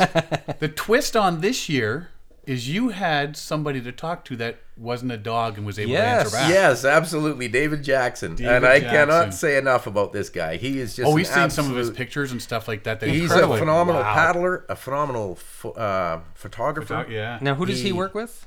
Uh, he's an independent. He's Okay. independent journalist, but he's uh, he shot our Olympics. Okay. Um, yeah, he's been published in I don't know how many magazines. Men's Journal did a, a deal on Okay. us with it, and it was yeah, it was just a real. He was an amazing guy to have with. It, it was humbling to see. Well, he's he was exactly half my age. Okay, I was forty six and he was twenty three. How did you? How did this opportunity come up? Well, I Like- met up with David in 2014 on my trip in uh, Canoe and Kayak magazine. Okay. I'd sent him down to do a story on me, so I met up with him in Arnprior Okay. um, just briefly, and then we met up again in Ottawa, mm-hmm. and it was pretty cool. You know what I mean? And we just hit it off. You know, we we had the same likes. We grew up the same way, kind of a deal. He grew up in the bush in Eganville, Okay. just outside of Ottawa, in the Ottawa Valley. And yeah, it was just uh, you know, we, we hit it off, and I told him, I said, "If you ever get an opportunity, come on one of my trips, absolutely." And I tell that to everybody. Yes. He took me up on it. so I don't know who's crazy. Yeah, yeah, exactly. I said, you know, and I explained to people, I said, you know, you guys must be crazy. I said, well, who's crazy, me or the guy following me? Exactly. Yeah. so it was, uh, it was awesome. It was And neat we- to follow his photo essay of your trip because we normally follow you as you Yeah. you upload with uh, your Facebook in-reach and communication stuff, yeah. and Facebook and whatever when you have communications. but then we had his aspect of the of his photo essay of the whole trip. Yeah. because he would just little tidbits. He'd upload a few pictures here and there. Yeah. It's like oh, this is Now, amazing. Yeah. we did an interview with Jim Baird. yes. Okay. yeah. and we also did an interview with his now wife Tori to see if we could get her to throw him under the bus. Oh yeah. Well, I've been I was chatting with David, and uh, he's over in Europe right now. Yeah. And I said when he gets back, we'll have him on the show. Oh yeah, absolutely. Yeah, he's uh, he's Throw very Mike under the he's, bus. uh, he's very well spoken. Uh, yeah. Oh yeah. He's if he's he, he's got uh, probably a truckload of dirt on me. and like I mean, probably one of the strongest paddlers, if not the strongest paddler I've ever met. Oh, yeah? Right. He had no problem. He was he was the guy that would paddle a kilometer ahead, run way the hell up a hill, and take Just a get a picture of just to get a picture, and then run back Yeah. down and catch up with me. Must have been weird to watch him doing these it things. was, What is yeah. he it was, doing it was humbling, Well, you know, because I know I'm, I'm I'm not good. I'm very good at what I do, you Yeah. know, and uh, but but to see David in action and how he carried himself, you know, very extremely proud to know that man. Yeah. yeah. He's uh, like I said, and and and how he treated everybody along the way. Yeah, it, it was. Uh, he, he's a great Canadian. We're going to hear a lot more out of David Jackson. Excellent. You know, and uh, and he's got that uh, that beauty in him that's gonna, you know, that that really shines as a Canadian. Perfect. You know, uh, yeah. So it's uh, yeah, it, Yeah, it's, I- it's an honor to know that guy for sure. You know. Definitely looking forward to having him on a show. Yeah, he's gonna have yeah, he's gonna have some. You might not yeah. be. you might want to skip that episode. Yeah, you'll probably get into the hygiene part of it there when I wouldn't shower for 20 some days and he'd look at me and he didn't like being downwind from me. Uh, this year didn't go totally as planned. No. Uh, weather, as we said, Mother Wicked Nature Our wind was stands up incredible. and- that was uh, that, that was the the biggest Yeah. deal was our winds. Uh, seeing two tornadoes, a water spout. Mm-hmm. Uh, you know, and uh, yeah, like I said, Lake Winnipeg was incredible. Uh, Yeah. very formidable. Well, that seems lake. to, it seems to be you. You were doing pretty pretty well coming across, Pretty decent. and then you hit Winnipeg. Uh, yeah, well, we got into Cedar Lakes even. That was uh, Yeah. that was again another gong show. Yeah, I was hoping to be on the Winnipeg River for July 1st, and I ended up spending it in the Cedar Swamp. Well, Or the that- Spruce yeah, Swamp with like I say, we're- we're with following one warm beer each. we cracked her at midnight on July 1st too. but it was cool. You know what I mean? That's the thing. Uh, David and I, uh, we, we got along well enough that. Uh, you know, we, we, we handled each other's attitudes, and Mm-hmm. uh, you know, we, we kept each other going. Excellent. And uh, yeah, it was it was unique for me because I'd never had anybody on a trip with, you know. yeah. So it was it was different, you know. But so it was solo, but it wasn't solo. It was this guy Yeah. that just was He just kept following you. me This around. guy there. gets And a I tried to paddle him up, but he's faster paddler than I was. Right? I thought I lost And, him uh, on the South Saskatchewan. yeah, so it was. Uh, it, it, it was really cool, and, and it, it really opened up, and uh, you know what I want to do for a canoer and bringing people out there. Like this year, I'm going to be guiding a, a judge. Uh, up to our Arctic coast for the next Okay. three years, Right. and uh, he's uh, he, he's an ama- another amazing guy, Mm-hmm. um, strong paddler, and he's just got a passion for wanting to cross the country and get to know our First Nations to make proper decisions Perfect. And yeah, you, you, you know, it's uh, hats off to him for, for taking on a challenge that we're doing. You know, at Exactly. almost, at almost the age of seventy, To be participating at that level to make Mm-hmm. Yeah. it, to make the reasoned to make the the right decisions. Yeah. You know, and that's the reason why I told him absolutely. Mm-hmm. You know, when uh, when he explained things to me on, on that level, on, on why and, and how he wants to do things, it really caught my heart. And uh, he Total different like- scenario to do it. Yeah, you bet. You know, because uh, you know you get so many people. They, they really do want to help our First Nations, but they go in and they fly into these places, and they're there for a few hours or a day or two, and then You're they not- fly back out. You're not and- seeing what you no, should and, be and as soon as they see them come in with a plane, they change. yeah, Yeah, the story changes. Well, Yeah. Frank yeah. Wolf has done a couple of uh, videos, uh, films. Yes. Um, and he's stopped in different spots and talked with the First Nations. And there's been a couple other uh, people that, you know, with the Real Paddling Film Festival, we've seen videos. Mm-hmm. And they're doing the northern trips and they stop at different places and talk to the First Nations people. That's the way to do it. You come in- Don't just Mm-hmm. Fly get- in, fly out gain before their, noon. It's like anybody, you got to gain their respect. Yeah. Yeah. You, You come in off the water, you make the effort to get there by under your own power, and it's it's different. Your presentation to the community Yes. is different, yeah, right? It's it's not like yeah, you you fly in and you're it's like you know you're, you're observing by a helicopter. You're not really learning anything by flying into a community.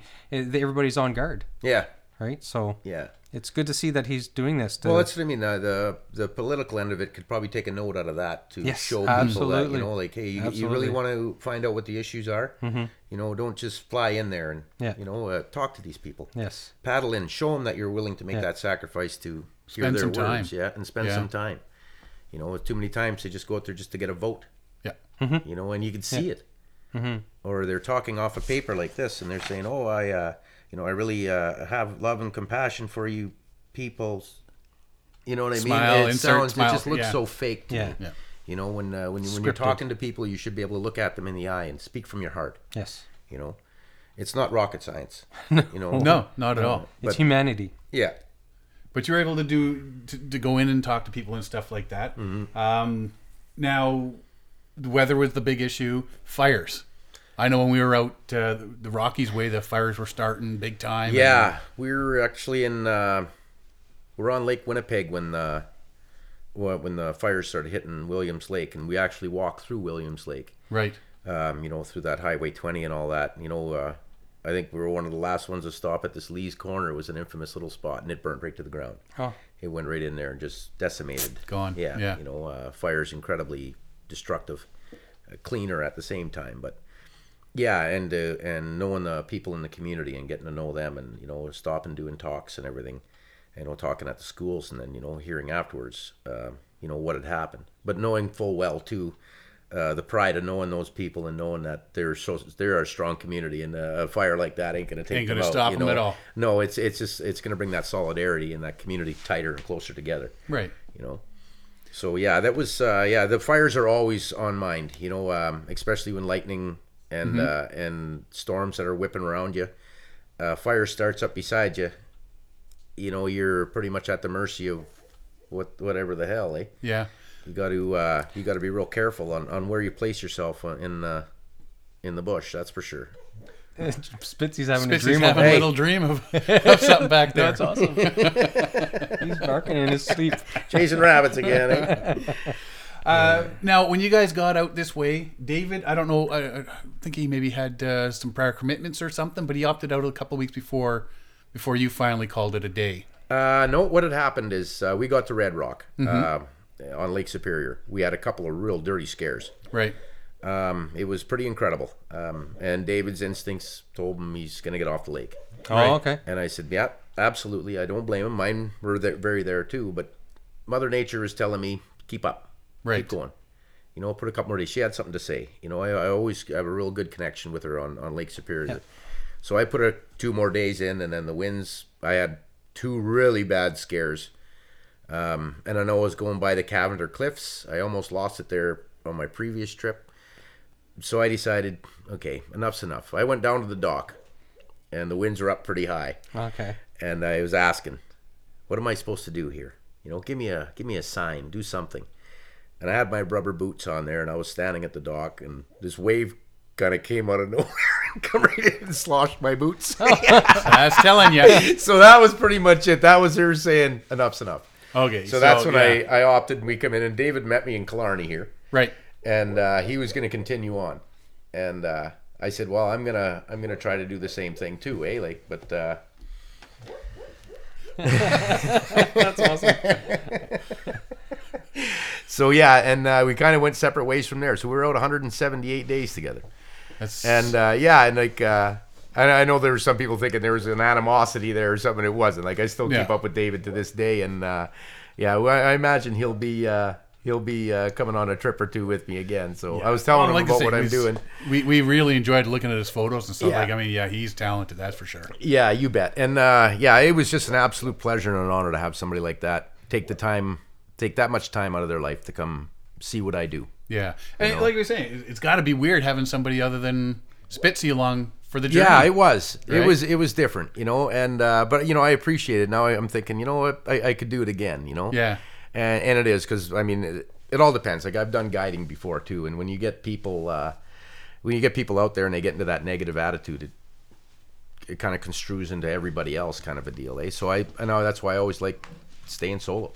Mm-hmm. You know, it's uh, it's my attitude, my trip. It's you know, I, if I want to get in a bad mood, I can, but it doesn't harm anybody, right? That's right. But then if you got somebody with you, Yeah, exactly. You know, or they or they get into a bad mood. You know, and it can, eh? But I mean, yeah, no, David was an absolute pleasure to have along with. That was uh, that was it was pretty cool. That's cool, yeah. So, if you look back out over all your trips, is there a huge difference between how you do things now versus how you do things on a trip back in 2011? Have you noticed a big change in the way you're paddling, the way you're packing gear, the way you're portaging, or have you just sort of continued on as I just pretty much continued on like from 2011. Well, my 2000 well, yes, actually I could say my 2014 and my 2016 trip were all about time. right? and moving as far and as fast as I can in a run of a day, and you know sometimes paddling two days straight. Right.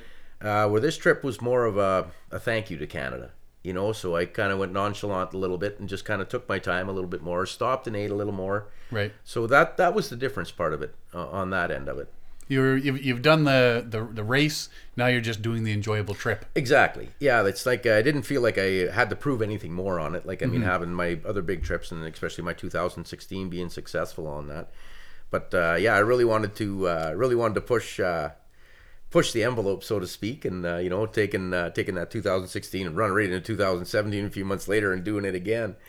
And uh, yeah, I was uh, I, I had some wounds that came back. Like I mean, uh, lots of I had a few slips and falls. Like you, Yeah. you know, uh, you really got to watch how you place yourself in the bush. And you know, you get hurt every once in a while. And then when I took sick, and I was my plan was originally when I first got here was to continue on. Uh, the winds wouldn't let me out. Right. Uh, so I decided I'm going to go up through Killarney Park, paddle up towards Sudbury. I know there's a big Finn population up there. If we're going to get a really good reception up there, and I took sick in the park. I don't know if it's just from stress or whatever. And yeah, my foot was aching, and my knee, and my back, and my ankle, and everything was just it just piled on. So I decided uh, it's time to call it. You know, before I hurt Pack in myself for the to year. the yeah to the point where I won't be able to do it next year Yeah. or the year after. You know, Exactly, get yeah. a permanent injury out of it. So yeah, I had to uh, had to swallow my pride, you know, and uh, and that's all it was, you know, and then decided that I'm gonna come out of the bush. It's understandable. It's a long period of time to every single day Yeah. be, be pushing and moving on, moving on. Yeah. And it kind of gives you an appreciation for voyageurs when when they weren't just pulling a canoe and you know they're, they're Nonstop, go, ninety go, pound go, go, go. packs overland and Yeah, like, you oh. Yeah, you know, and I mean not uh, not for the faint of heart. oh no, absolutely You not. no. it's uh, yeah, Definitely you had- gonna gain a new respect for them. Oh, absolutely. You know, and that's one thing that uh, that that really did bring to me on all my trips is just how our nation was built. Mm-hmm. You know, and the respect that uh, that I give to our ancestors who really went out of their way to uh, to work hard and do what they did. You know, they it, it was absolutely amazing what they uh, what they would have gone through just to get Yeah. a meal on the on the plate. You know. Well, we were talking earlier there and said, uh, you know, you get people that are doing a canoe trip and they're like, yeah, I just did a one kilometer portage. Yeah. and then you look back in the books what these guys were doing, you're like, yeah, I feel like a putz now. yeah yeah when you look back and see what they accomplished Yeah. in, the, in the time frame that they did it in also uh, they moved you know and I they mean, didn't have all the lightweight gear that we've got today. no. that's just it Yeah. it was Yeah. birch bark and you know canvas uh, you know it was wrap packs you know Yeah. you had your trolley you, you know man what they they had to have been just so tough Yeah. I So would- tough. I don't know that I'd be wanting to do it, that's for sure. Yeah. I know. It's incredible. no we're too big for voyagers anyway? Yeah. I've seen some of David's pictures of you doing portages, and so you're hauling your, your rig down the road and stuff. Yeah. What's the longest portage you've done on this? uh, the one we your went from Bella Coola to Valemount was 880 kilometers Wow. that took us 30 days That was Wow. one So portage. that was the first portage, yeah, very first portage. So it was uh, it was a long haul. Uh, just to get through BC, it was a thousand kilometers of portaging and two hundred of paddling, and uh, Hmm. on Kinbasket Lake. So yeah, it was it was a long haul. it's Uh, funny because we ju- we just did uh, last week's show was um, uh, I discovered it is possible to paddle all around the world through the continents, not just you know circumvent through the oceans. Yeah. and part of it was once we get to Canada, we know thanks Mike Ranta, Yeah. you can Yeah. paddle across Canada. But you can't paddle all the way across apparently. yeah, yeah. No, that's well. I, that's yeah. The the Rocky Mountains have something to say about that, of Yeah. course. But I mean, uh, they did. Like Alexander Mackenzie, uh, you know, came to uh, came to uh, Bella Coola through the grease trails. Mm-hmm. You know, uh, the what trails? the they're called the grease trails. That's where they took the oh, what was the fish now? Illumit. It's a it's a like a smelt. Uh, Okay. and anyway, they used to spawn them, or uh, when they come in for the spawn, they would net them, and then they'd render the fat from it, Oh. and that's what they traded. Huh. Yeah, the grease from the so they called it the grease trails. The grease so, trails. Yeah, so they would haul that up and over, and they would trade with the First Nations would Okay. trade with each other. Right. And that's how Alexander Mackenzie ended up getting to to uh, Bella Coola. Yeah. Yeah, so it was uh, it was it was pretty cool to to see all that. Now, when you were out away from civilization for so long, you had uh, your spot unit, you had a Uh, no, I had a Um, Delorme. the Delorme Yeah. unit, right? Uh, cell phones or Yep. Yeah, Right, I had a cell phone, and uh, of course, I always got paper maps. Right. Like, uh, but I used mostly our phone for where we were. Like you just, I mean, your Google uh, Maps seemed to work anywhere and everywhere. Yes. Absolutely. Yeah. I still uh, prefer a paper map though. Oh yeah, yeah, well, Yeah. yeah. I do. It's it's because you don't have to do this all the time, and Yeah. you not have to worry about charging anything. We had goal zeros for uh, for solar panels, Right. which amazing. I mean, if Charged there's, everything Oh, and- it charges everything, and I mean they're so tough. I actually had I dropped one on the road, didn't realize it, and uh, somebody ran it over. Oops! and I was like, no way. This other guy brings it back to me and says, is this your solar panel? And I looked behind me, realizing mine was missing. I said, yeah. He goes, oh, I'm sorry, but I, you know, I, I watched this guy run it over, right? So I grabbed it, and it was kind of bangled a little bit, but yeah, I plugged her in, and it still works. Wow, that's it- impressive. Did it um, charge like bigger batteries or just USB stuff?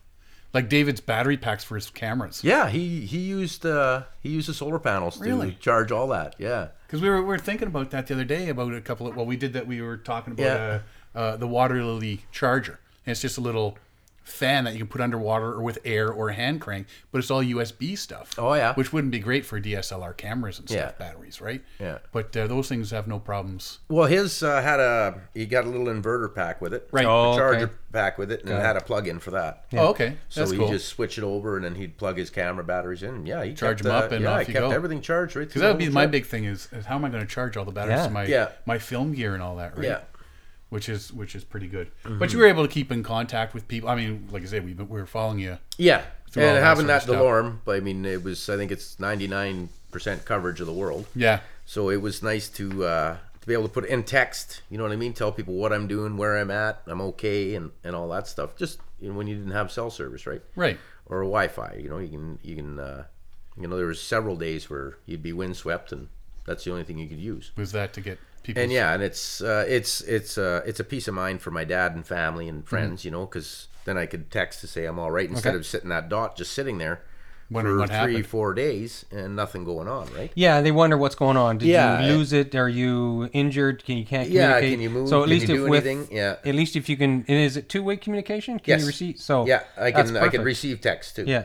So it's uh yeah, it, it's it was really cool. Yeah. You know, and the the plans they got are amazing, like seventy dollars a month, unlimited text and tracking. perfect You know, I was yeah. uh, I was sending out a te- or uh, a signal every ten minutes when I was moving. Yeah. and it would it would stay charged for three days. yeah and it would only take three hours to charge it up full. You Huh. know, so I always had my solar panel out. Yeah. and I just plug it in, make sure it was always at you know when I seen it at fifty percent or whatever, it'd give you Top a little warning saying it's Yeah. down, top her up, and away you go. right So yeah, and it worked, and the solar panels worked no matter what weather, as long as it was daylight. It- Yeah, it- and I it- you- we, you we've got used your- some that were once it starts clouding over, It- yeah. it drops Yeah, dramatically. and I tried to go the cheap route with it. I did. Eh? Yeah, like, you, know, have you, to. Yeah. You have to you look spend the at money the- for solar. You bet, and Yeah. you know, like I say, Goal Zero is they're they're phenomenal. Yeah. yeah, they're a really good group. awesome.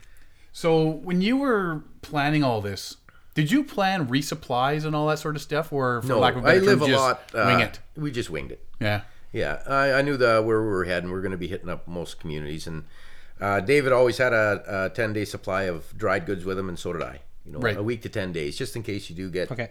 hung up or your legs broke and you can't get out of there Yeah. and they can't get to you. At least you got porridge and trail mix and stuff. you're gonna like die that. of gangrene, not starvation. Yeah, and then uh, we we ate a lot of yeah yeah. It's, either way, eh? you're not gonna starve to death. That's right. That'd be the worst. but uh, yeah, I ate a lot of fish. You know, uh, I forage. Like I mean, there's there's lots of plants out there. The place is a supermarket to me.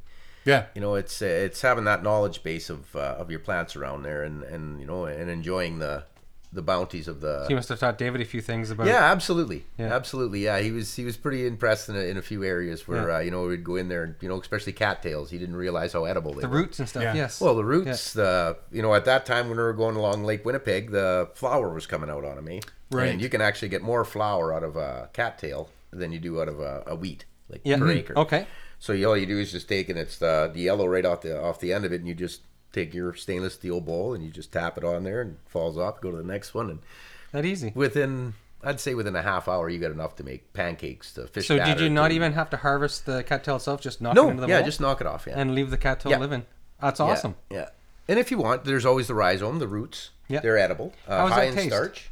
Um, I find it like my, my favorite part of the plant is right in the spring Mm-hmm. when they come up. They're they're about the size of butter knives. Mm-hmm. Oh, the shoot. The shoot, Yeah. yeah. and you take them, you peel them off, and it's a kind of a cross between an asparagus and a spinach, I guess. Oh. Yeah, high in carbs. Okay. you know what I mean, and just it's delicious. A little bit of salt and pepper and some garlic powder in there, and you're good to go. you're good to go. Yeah, a little bit of butter and or oil or whatever, Yeah. just to get them on the go, or you just steam them, and yeah, they're delicious. Huh. Dandelions. Oh yeah, I've heard. Yeah. Of it. yeah. You can Dandelions make are wi- wine- uh, delicious. wine out of that as well. Yeah, you Yeah. can make wine. I take the flowers themselves and I'll put them in a batter and give them a quick fry. Um, or you just fry them right straight out. Give them a quick fry with it, and then uh, mix it with balsamic vinegar and some salt and pepper, and down the hatch. yeah, and touch me nots. There's lots of them around. Sarsaparilla, uh, you know, uh, countless berries. Yeah. You know, so yeah, if you know what you're looking for at the right times of year, And, and that's the, the, key mushrooms, thing, yeah. knowing what you're looking for. Because Yeah. you know, yeah, I mushrooms could, are the one that scare I me. couldn't trust myself. Yeah, well, like, David pointed out. He goes, "Man, what kind of mushroom is this?" And I'm looking at it, it's a morel. Beautiful. Where'd you find that? I said, I just went over there, and we picked up about a dozen of them. And I, Yeah. and I was, he goes, "Are you sure they're edible?" I said, "Absolutely. Try I know one." These. Yeah, just eat that, and I'll tell you in a few minutes." Yeah. but it was, uh, it- you know, it's delicious. Yeah, Yes. you're right. It's knowledge. But at the same time, too, I tell people if you're going to go, make sure you got your books with you. Yes. Make sure what you're eating Reference. because I have made the mistake before, and I've actually bit into a blue iris, which I thought was a cattail, okay, uh, and it burnt my esophagus and everything. As soon as Oh. I bit into it, I knew, but some went down, Some went- yeah, past, and then yeah. I spit out, and I never had any water. I was drinking ditch water. Oh, no. But it, oh, I went, I could feel it all the way down, eh? Bad. And yeah, it was burning. Like it was really highly acidic. Eh? And yeah, so I could tell right away that wasn't the right plant because I usually just rip the cattail out and strip her down and bite on it. eh? But you know better now. I know better now. Yeah, I won't do that a uh, third yeah, Yeah. but yeah, no, it worked out good though. It, it's uh, there, there's like I said, there, there's a lot to eat out there. Yeah. you know. But again, it, it's having the knowledge to to see it and and go for it, right? Yeah, and it seems following you along that that everywhere you're going, people are saying, "Hey, come on in and have a bite to Oh, and that's eat," that and- was my rule of thumb. Um, and I explained that to David when when we left. If anybody invites us in for a cup of coffee or a beer, we stop and we talk to them.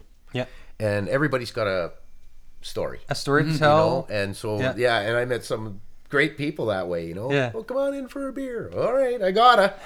You know we'd be just getting on to the day or whatever or just getting ready to shut down trying to make a little farther Well, I needed something for my Cheerios. yeah.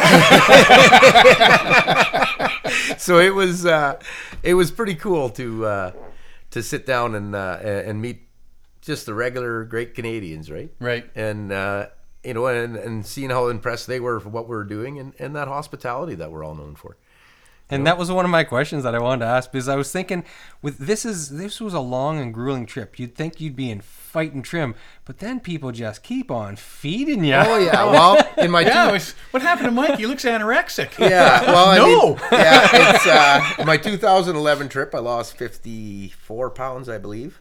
Uh, my 2014 trip, I lost 65 pounds. Holy cow! My 2016 trip, I lost 80. Uh, and this year, I probably lost. I think it was 50 some pounds. Yeah. Oh, you really? Uh, it's like a So I- hibernating bear in the wintertime. Yeah, you You're really I knocking fattened up. That's my favorite part of these trips. Are one month before I leave, and I, I went to cooking school for two years, so I mean, I can get sparks flying off a plate. Right? I mean, I know how to, I know how to burn her up. So, and I love my Italian cooking Yeah. process, so I, I put the weight on because I know just how grueling the trip is. Yeah. If not, uh, when uh, when I used to do prior trips, I would go in for a month or or six weeks. Yeah. And I call it the ache. Oh. when your body runs out of its fat, so to speak. Oh, and you're okay, yeah. Literally eating yourself when you're moving along like that, and you can get like a it's almost like a dull ache in your bones and your joints. because it's trying to pull energy from somewhere. Yeah, exactly. So you gotta feed yourself, so to Yes. speak, because you are putting in. You literally can't eat as much As you can you're burn. Mm-hmm. burning. Yes. So you can you can only put in so much, Yeah. and then uh, yeah. So it's uh, you, you gotta you gotta let you gotta have that little bit, of a bank there to uh, to make it go. Exactly. Yeah.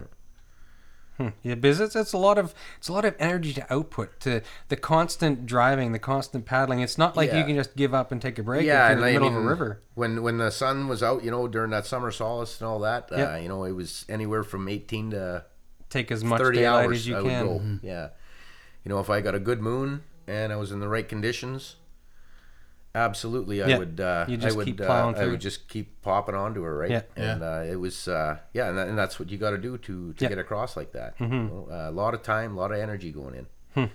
Yeah. Takes a lot out of and that's take sure. and yeah, I take every opportunity to move forward. You Yeah. know, that those extra few minutes, like I was literally getting in the canoe, uh, go. I had the stove right at my feet. Yep. And I'd be making porridge and going down the river. Oh, really? You know, so I always yeah, I had coffee, I had everything all set up right there, so it was just everything boiled up. Did the you know feet. what he Well, I mean, when you're looking know at the old Voyageur stuff, that's what they would do. Oh, right? yeah. They would have the everything all ready to go. They had everything the would cast be pot. soaking Yeah. in the pot as they're going first Well, they thing. carried their fire with them. Yeah, and They then- had a little coal plant. Yeah. Well, do you know what he Stop needs? somewhere along the way. Well, they had What have we covered off in the earlier? Oh, How to oh, cook? He needs the crotch pot. the crotch Do pot. some crotch pot cooking. we found this thing. We've cut- we we we've reviewed it in the past. It's a bag that you tie around your waist inside your pants, and you put your oatmeal or whatever you're going to cook or eat, and it uses body heat. So the more you work, the more energy and heat you give off, and it cooks your porridge in the morning in your pants. or anything else dehydrated, right? So when you're doing that This is a real thing. 840 I- kilometer, we're not joking. This is a real thing.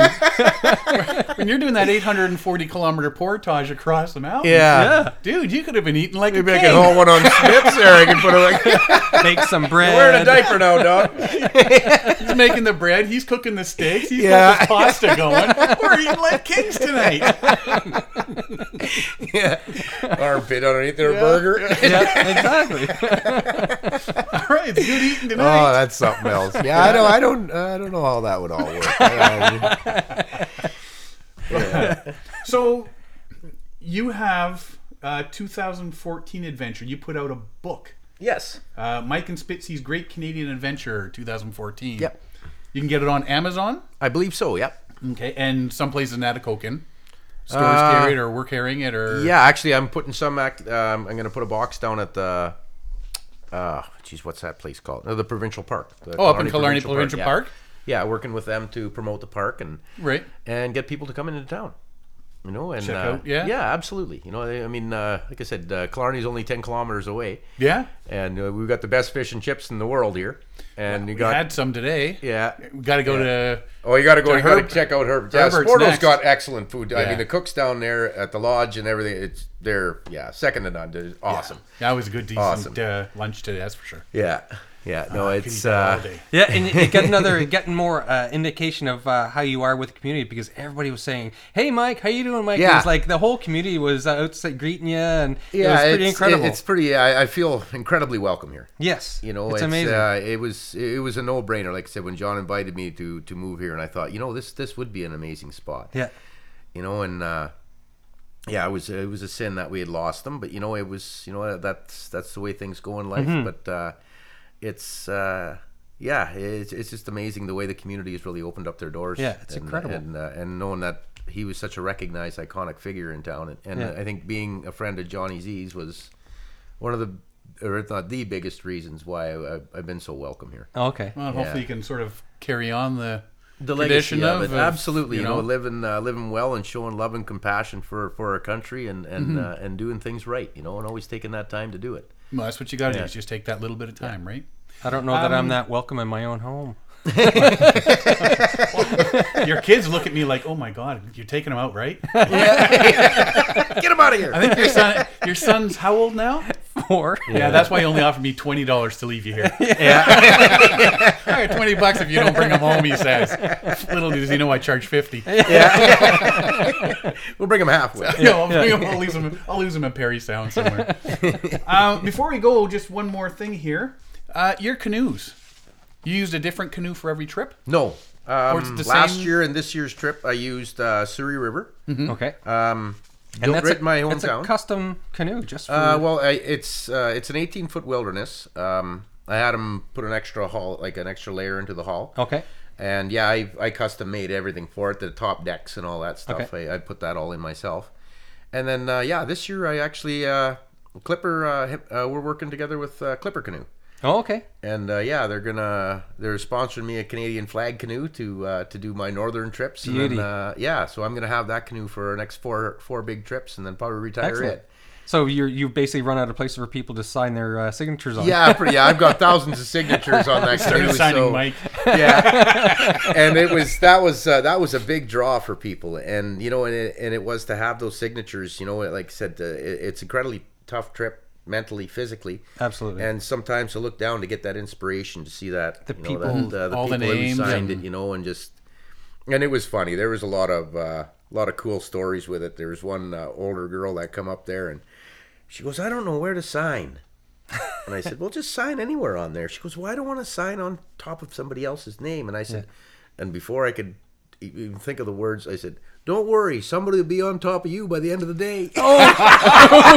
and I was grabbing for those words before they hit their ears. eh, And she looked at me, excuse me? It's not what I meant. That's not what I meant. I started A slip of the tongue or an She's offer? looking at me. Yeah. so it was funny, eh? But oops. Yeah.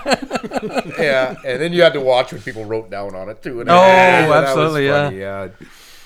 Oh, it was funny, yeah, I, it, and it was great. It was a great way to meet up with people and and uh, get their signature to put on something that's, like I said, an iconic, uh, an iconic thing for Canada. Yeah, you know, our, our canoe really is is really, uh, and you know, it's uh, and by rights, you know, it's it's how we built our uh, built our nation.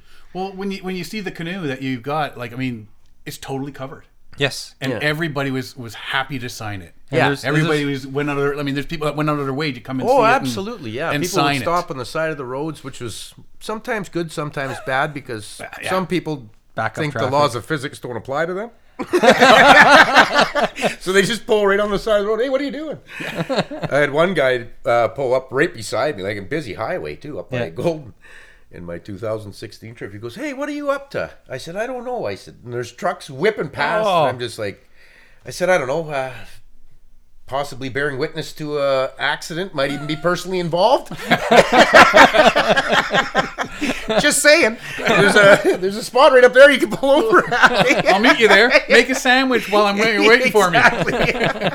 So it was funny, eh? But yeah, and you know, and uh, and seeing the people who pulled over and, and running into just all kinds of colorful people. Yeah. yeah. Some of the religious ones were funny, uh, especially out east. Oh, okay. Yeah. Because I was I can imagine.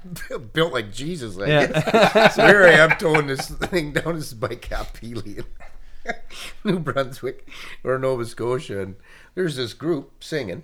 Okay. One tall fella there, he was the Reverend, I guess. Bible in hand, and they're all doing their thing, and then I come walking up in the rain, just towing. I might as well have been towing the cross. Yeah. I mean, And they see it as a sign. so they come over, oh, what are you up to, my son? And I said, well, I'm paddling across Canada for appreciation of our veterans, just showing love and compassion and, you know, being a true Canadian. And they just thought that was wonderful. So they started following me singing hymns. Oh. It's like Forrest Gump. Everybody starts running out. So I'm dragging this canoe thinking, hey, right on, you know. Follow me, boys. so I'm about to head up this big long hill Yeah. right at the end of town. And uh, they're following me still. So I'm just like, okay, this is dangerous now. Yeah. You know what I mean? It's on a highway. Uh, it's already enough Start throwing rocks at him. so I turned around and I told him, I said, I just been, uh, I said, I just come to an epiphany of things. I said, but this is where our Lord Jesus really wants me to go on my own. oh, wow. They, went- they sang all the way until I went up over the hill. oh, it was, He had his it own was theme calm. music, eh? Yeah. Yeah. I was So, laughing so I'm at church today, and Jesus walks up, to- toting a canoe. yeah. It was a great day. I'm going to go next Sunday. yeah, exactly. Yeah, it was. Uh, yeah, it was. It was unique. Yeah, in uh, like I said, you get all kinds of colorful people. Yeah. Oh, by, absolutely. right? Yeah. And that's that's the beauty part of the trip too. But nobody ever like I never had anything malicious. Nobody ever come up. That's to, awesome. That's to, good. You know, bad mouth or Yeah. anything. it was a real feel good trip on that. Because you hear stories sometimes of people do like uh, Terry Fox was. Uh, uh, he was when he was heading through Quebec way back when. Yeah. Uh, a Frenchman stopped and and was almost ordering him into the car. I couldn't believe he was walking on the side of the highway with one leg, right? And Mm-hmm. and so the the Frenchman got really angry with Terry Fox for for not listening to him to get off the highway. And Mm-hmm. so he was almost accosted by this Frenchman, right? And it's uh it's nice to see that eh, that you were accepted so easily and so readily, and and you, and you are recognized in communities now too, right? Mm-hmm. Yeah. So it's it's good that everything went so smoothly and well. Yeah, it was. Yeah, it, it was awesome. But I mean, the most dangerous part of the trip was walking on the side of that highway. Yeah. You know, you get uh, clipped by rocks. I mean, it all it takes is Oh, yeah. one buddy with one little brain fart or Yeah. texting or whatever, and yeah, you know, you could, uh, you know, even just a slight clip. And I was more worried about Spitz too than Yes. anything, you know. So Yeah. he's, but he was a pretty smart dog. He got nailed a couple of times by just little stuff coming off. So Okay. he would walk, Oh, as close to the edge as possible. yeah, right by the way. Yeah. So if anything did Yeah. come by, he was going to get me in He the was way getting you first. in Did you have Yeah. many police stop to chat with you? Oh yes, yeah. Actually, uh, I got a couple of good stories. One was in Grande Prairie. Oh, not Grande Prairie. Uh, Prairie Portage, Portage to Prairie. I think. Portage is La yeah. Prairie. Yeah. And uh, so I'm walking from Lake Manitoba over to the Assiniboine River. So I'm just getting in. It's like one o'clock in the morning. I was up for 22 hours. Oh. Walking in with my poles and everything. Police car pulls up. Says, "Oh, what are you, what are you doing and all this?" So I'm explaining it to him. I said, "I'm just heading over to the campground. I could literally see it." I said, uh, "Just heading over to the campground, get some, uh, you know, get some sleep, and then gonna head down to Assiniboine." Gave him my card and everything, and they said, "Oh, right on," you know. Walked maybe five more minutes. Another police car pulled up. Who are It you? was What a are you slow doing? I said, well, I just talked to yeah. It must have been slow. just talked to one of your guys there. I told him what I was doing, the whole nine. Oh, right on, right on. Um, I said, I'm just heading right to that campground, right over there. You know, like still starting along. And then uh, before I got to the bridge to turn into the campground, that same police officer from the first time with a younger officer, a different officer, approached me again. And he looks at me and he goes, I'm going to ask you a question. I want you to be truthful with me. I said, Go ahead. What is it? What do you got for bears? I said, I got some salt and pepper, a frying pan, some oil. I said, and he goes, You know what I mean? I said, No, I don't. I wanted him to ask me, Yeah. Do you have a weapon? Oh, yeah, that's what I assume. Yeah. yeah. And I said, No, I don't. He goes, Would you mind searching? I said, Absolutely not. I said, You can go ahead and search all you want. I said, I'm going to head right over to that campground. I said, I'm going to put up my tent. I said, and by the time you're done taking the covers off my canoe, I said, I'm going to be sleeping. and you can look for whatever you want. I Yeah. said, I don't need a gun. I said, The most dangerous thing on the face of the planet is a human being with a gun. Yes. and you tell the young fellow was laughing. Yeah. He was trying to, I don't know, be authoritative, I guess. and, uh, Professional, authority yeah, figure. and yeah. Uh, I, w- I was just laughing at him pretty much. Yeah, and I said, "You can go ahead and look at it whatever the hell you want in here." I said, "But I've been up for 22 hours. It's really not." in the While you're searching my canoe, can well, I you mean, take right out on my the tent side for of me? the yeah, exactly. You know, Help me and, unpack. uh, so Part he of got your kind of search. frightened. And then Spitz ended up pissing on his leg. Oh, Uh, it was yeah, it was just like Down with the man. shit. And then you didn't even see it. He was sitting there talking, and Spitz looks at me with a smile and pisses. I'm just like fucking dog. You come bail me out? yeah, exactly. eh? So yeah, that was, uh, and then they just come over. They didn't search nothing. They just Yeah. told me, and they realized I didn't have any guns or nothing like that. My gun is in the middle of my tent. It's right there. If you Yeah. go over there on that campground, open the tent. You'll need these pegs to Yeah, put it these all down there. I'll be sleeping under the tree. And then the other one was going up the Winnipeg River and, in, uh, in 2014. It was huge floods. Uh, Oh, okay. The Mhm. highest water since 1926. It was Oh. the first time in history they opened up all seven dams on the river to release the waters from from uh, Lake of the Woods. Yep. So I'm going up, and I couldn't get around these set of docks. The portage was about maybe a kilometer up, and I just to the dam, and I just couldn't get around these fucking docks. Like there was just Yep. the water was moving too fast. I tried three times and said the hell with it. So I tied off to the dock. I went upstairs, went up the went up the to the house to see if anybody was home to get permission to Yep. to uh, portage from there. So I went in there, knocked on the door. Nobody was home. No vehicles in the driveway. So I thought, well, I'll go over and talk to the neighbor. So there's vehicles there. I went over there, knocked on the door. No answer. Rang the doorbell. Nothing. I said I heard some people on the other side of the house, Okay. like on next the other neighbor. So I went over there and I actually seen somebody, and I rang the doorbell and knocked, and nobody came out. Huh. And I'm going, well, this is odd. Well, whichever. I took my card and ten dollars, and I stuck it in the door, and the door jammed. So when you open it up, they'll see that I was there. And, and uh, so I went down. I started hauling gear up. Okay. So I come up about three times. Uh, fourth time coming up, I look over, and there's two young police officers standing there. Mm-hmm. And I said, "Hey guys, how you doing? Who are you, and what are you doing here?" And I said, "Well, my name's Mike Ranta." And as soon as I start, I dropped my gear and I started walking toward them, both them, hand on gun, and parted. And I was like, "Okay." and I looked at him. I said, "I'm going to reach into my pocket and give you a card." And he goes, okay, well, who are you? And I'm explaining to him. So I reached out, gave him a card. And the neighbor from the first house, great big guy, he was a football player, eh? Great big, massive guy. He comes over and he's looking at me all, and I'm not realizing what I look like. I'm just sweating and just, Yeah. you know, dirty Yeah. and everything. And the cop gives him his card. I give him that card that I gave him. And just told him, you know, go check it out, whatever, eh? So I'm talking with him. I said, you know, this is my day, whichever, on here. I said, I'm just having a hard time. I can't get around the currents and stuff like that. And he's going, okay, okay. And then the big guy came out and he goes, "It's okay, it's okay." Uh, Jim, I think his name was. He's he's legit, and you could just see the relief fall off. Yeah. And I was thinking, okay. I asked him. I said, "What the hell's going on here?" He goes, "Do you know whose house this is?" I said, "How the hell would I know whose Yeah. house this is?" I said, "Just explain to you." I pulled up with a fucking canoe.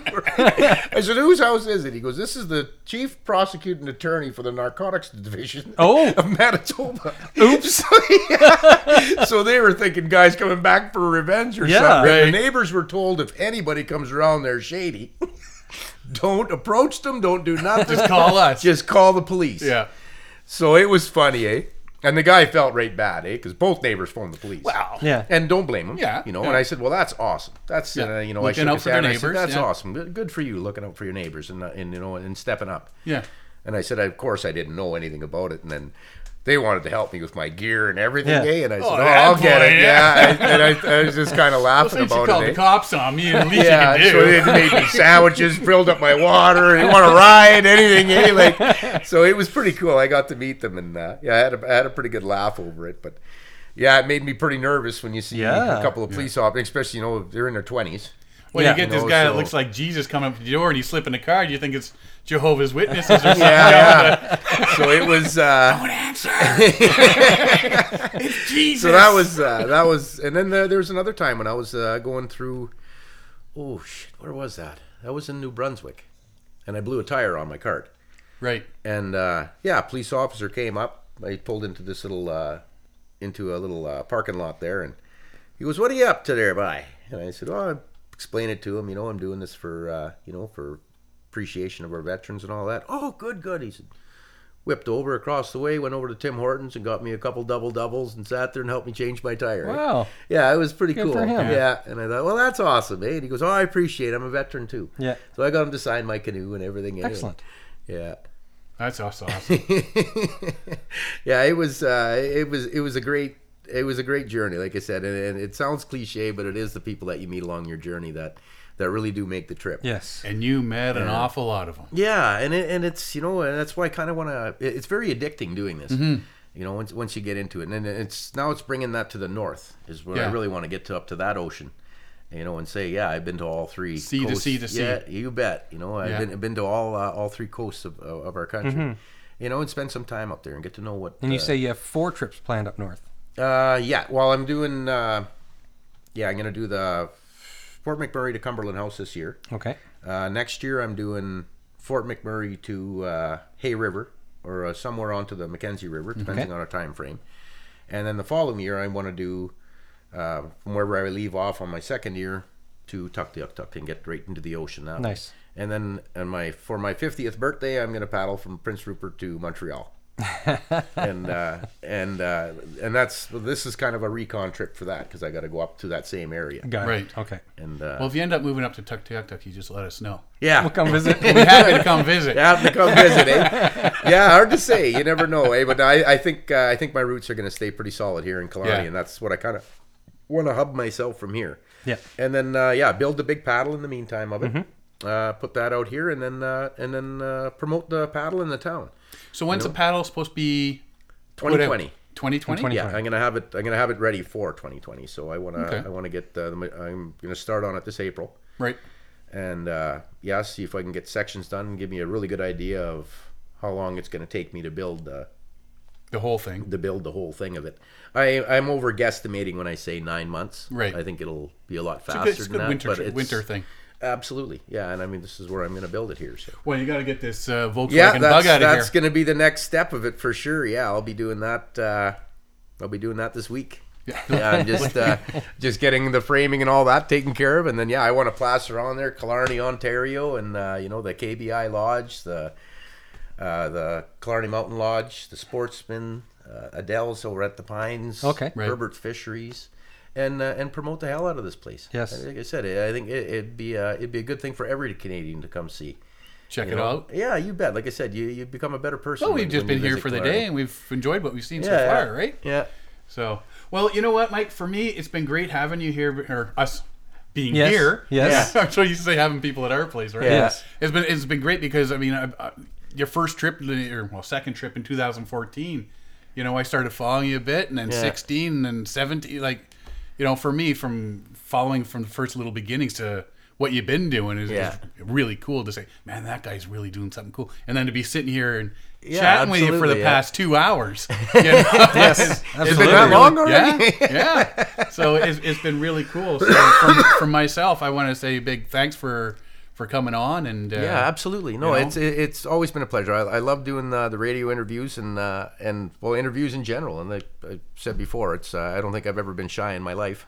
So- and I love to chat, and that, and that Yeah. is that's how you communicate. Spitzy and could have said a things bit more, but uh, Yeah. Well, he was trying know, in his sleep there a bit. Eh? He was doing his chasing his rabbits thing there. But it is what it is. yeah, it's uh, yeah, it, it's been a real pleasure. I really appreciate you guys coming down. That's for Well, sure. thank, It's, well, uh, thank Thanks for you having very us. much We for having appreciate us. Yeah, it's uh, it's going to be a lot of fun. We got we got some big plans coming in the future, you know, and uh, like I said, uh, having having fun with uh, with the canoe and, and showing people, uh, you know, just what we have. Well, I know you're you're going down to the Sportsman show, uh, the Ontario. Yes, the out- Toronto yeah. Outdoor Show. Yes, Yeah, absolutely. and, I'm uh, doing. we're, Uh, I'm, I know I'm going to be wandering around there. yeah, I don't think Derek's going to be with me. I won't be able to make it. no, Yeah. so I'll come up and I'll, I'll listen to Yeah, you talk. I'll make fun, throw things. yeah, oh, yeah, for sure. You know, to the regular, off my game the there. regular, yeah. Yeah, I'm doing two talks on Friday and Saturday. I'm doing one uh, how to rescue a baby moose.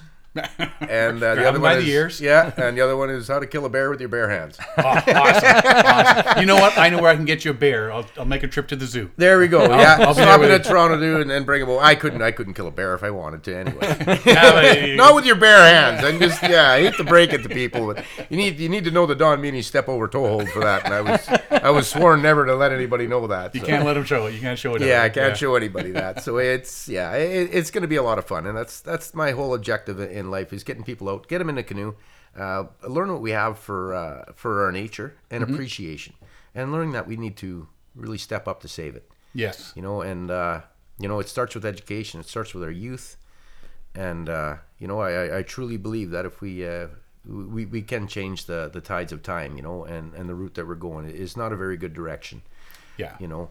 And uh, Canada is probably one of the last wildernesses in the world. You know that. Well, I mean, you, you, you look at you it, know. and I mean, every, everybody talks about, oh, you know, uh, we, we so many people, but when you look above the cities, Yeah. there's a whole not- lot of Yeah, A lot there's not a whole lot. unpopulated areas. Yeah. Oh, absolutely. Yeah. yeah, You know, and absolutely. it's all ready for our canoes. Yeah. It's a great thing. Yeah, and, So- and that's uh, and, and that's the beauty of it all, you know. And it's like I said, uh, getting people out there to to enjoy what we have. Mm-hmm. You know, uh, uh, I said we're we're, we're heading in, in not the greatest of directions, so to speak. Mm-hmm. And I agree. Uh, I think that we can uh, we can make that change. We I step up our you know. game and Absolutely, you know, have it so we got future generations. You know, and that we're not uh, we're we're not uh, taking things just in, in a stride. You know, it's Yeah. I can't remember who it was that said that. You know, it's not till our last glass of water and our last uh, fresh air is gone before we realize you can't eat or drink money. You know, Yeah. yes. or Well, you can't take it Yeah. with you. Like you No. said, you can't No. take it with you. Well, thank you very much, Mike. We're really looking forward to uh, your further your- trips and following you along some more. It's gonna be, you know, uh, at least another few years at least. Yeah. Oh, Right. absolutely. Yeah. I think I, I'm uh, I'm pretty much set up for for doing this for the rest of my life, and then you That's know taking taking the time once once I get uh, my last big trip, of course, will be in t- uh, 2021. Um, and then after that, I want to take a month out of each year and just go visit different parts of Canada and promote where we're at, you know, and show people that never been into northern part of Quebec, uh, Labrador, Newfoundland, you know, places Mm-hmm. Make sure I you got your been. canoe with you. Oh, absolutely. Yeah. absolutely. That'll be right on top of that car. So if anybody sees uh, the Canadian flag on top of a little Volkswagen Beetle, you know, uh, that's, That's Mike. my- that's me. Uh, come on, come on over and sign. Yeah. You know, I want to put a little guest book and stuff like that in there. And, Oh, that's what you got to do. Get a yeah. nice guest book, volume one, volume two, Yeah. volume three. You know, and, uh, There you and go. yeah, and have and have a little bit of fun with it. And like Yeah. I said, it's uh, you can change a lot just with a hug, a smile, and a handshake. You know, uh, Absolutely. And, and dozen I think- donuts, cup of coffee. Yeah, yeah. It's all good. Root beer. root beer. Yeah, you gotta like the root beer. Oh, I yeah. make my own. So Well, thank you, Mike. Um, for everybody that's listening, if you want to find out more about us and you want to see uh, some pictures, uh, check us out on Facebook. You can find us at paddlingadventuresradio.com, uh, Twitter, Instagram. You can find previous episodes on iTunes, Google Play, and the episode page of uh, paddlingadventuresradio.com. Uh, I'd like to thank Mike Ranta, our special guest this week. And from myself, thanks for everybody for listening. And from me, Derek Specht. See you next time.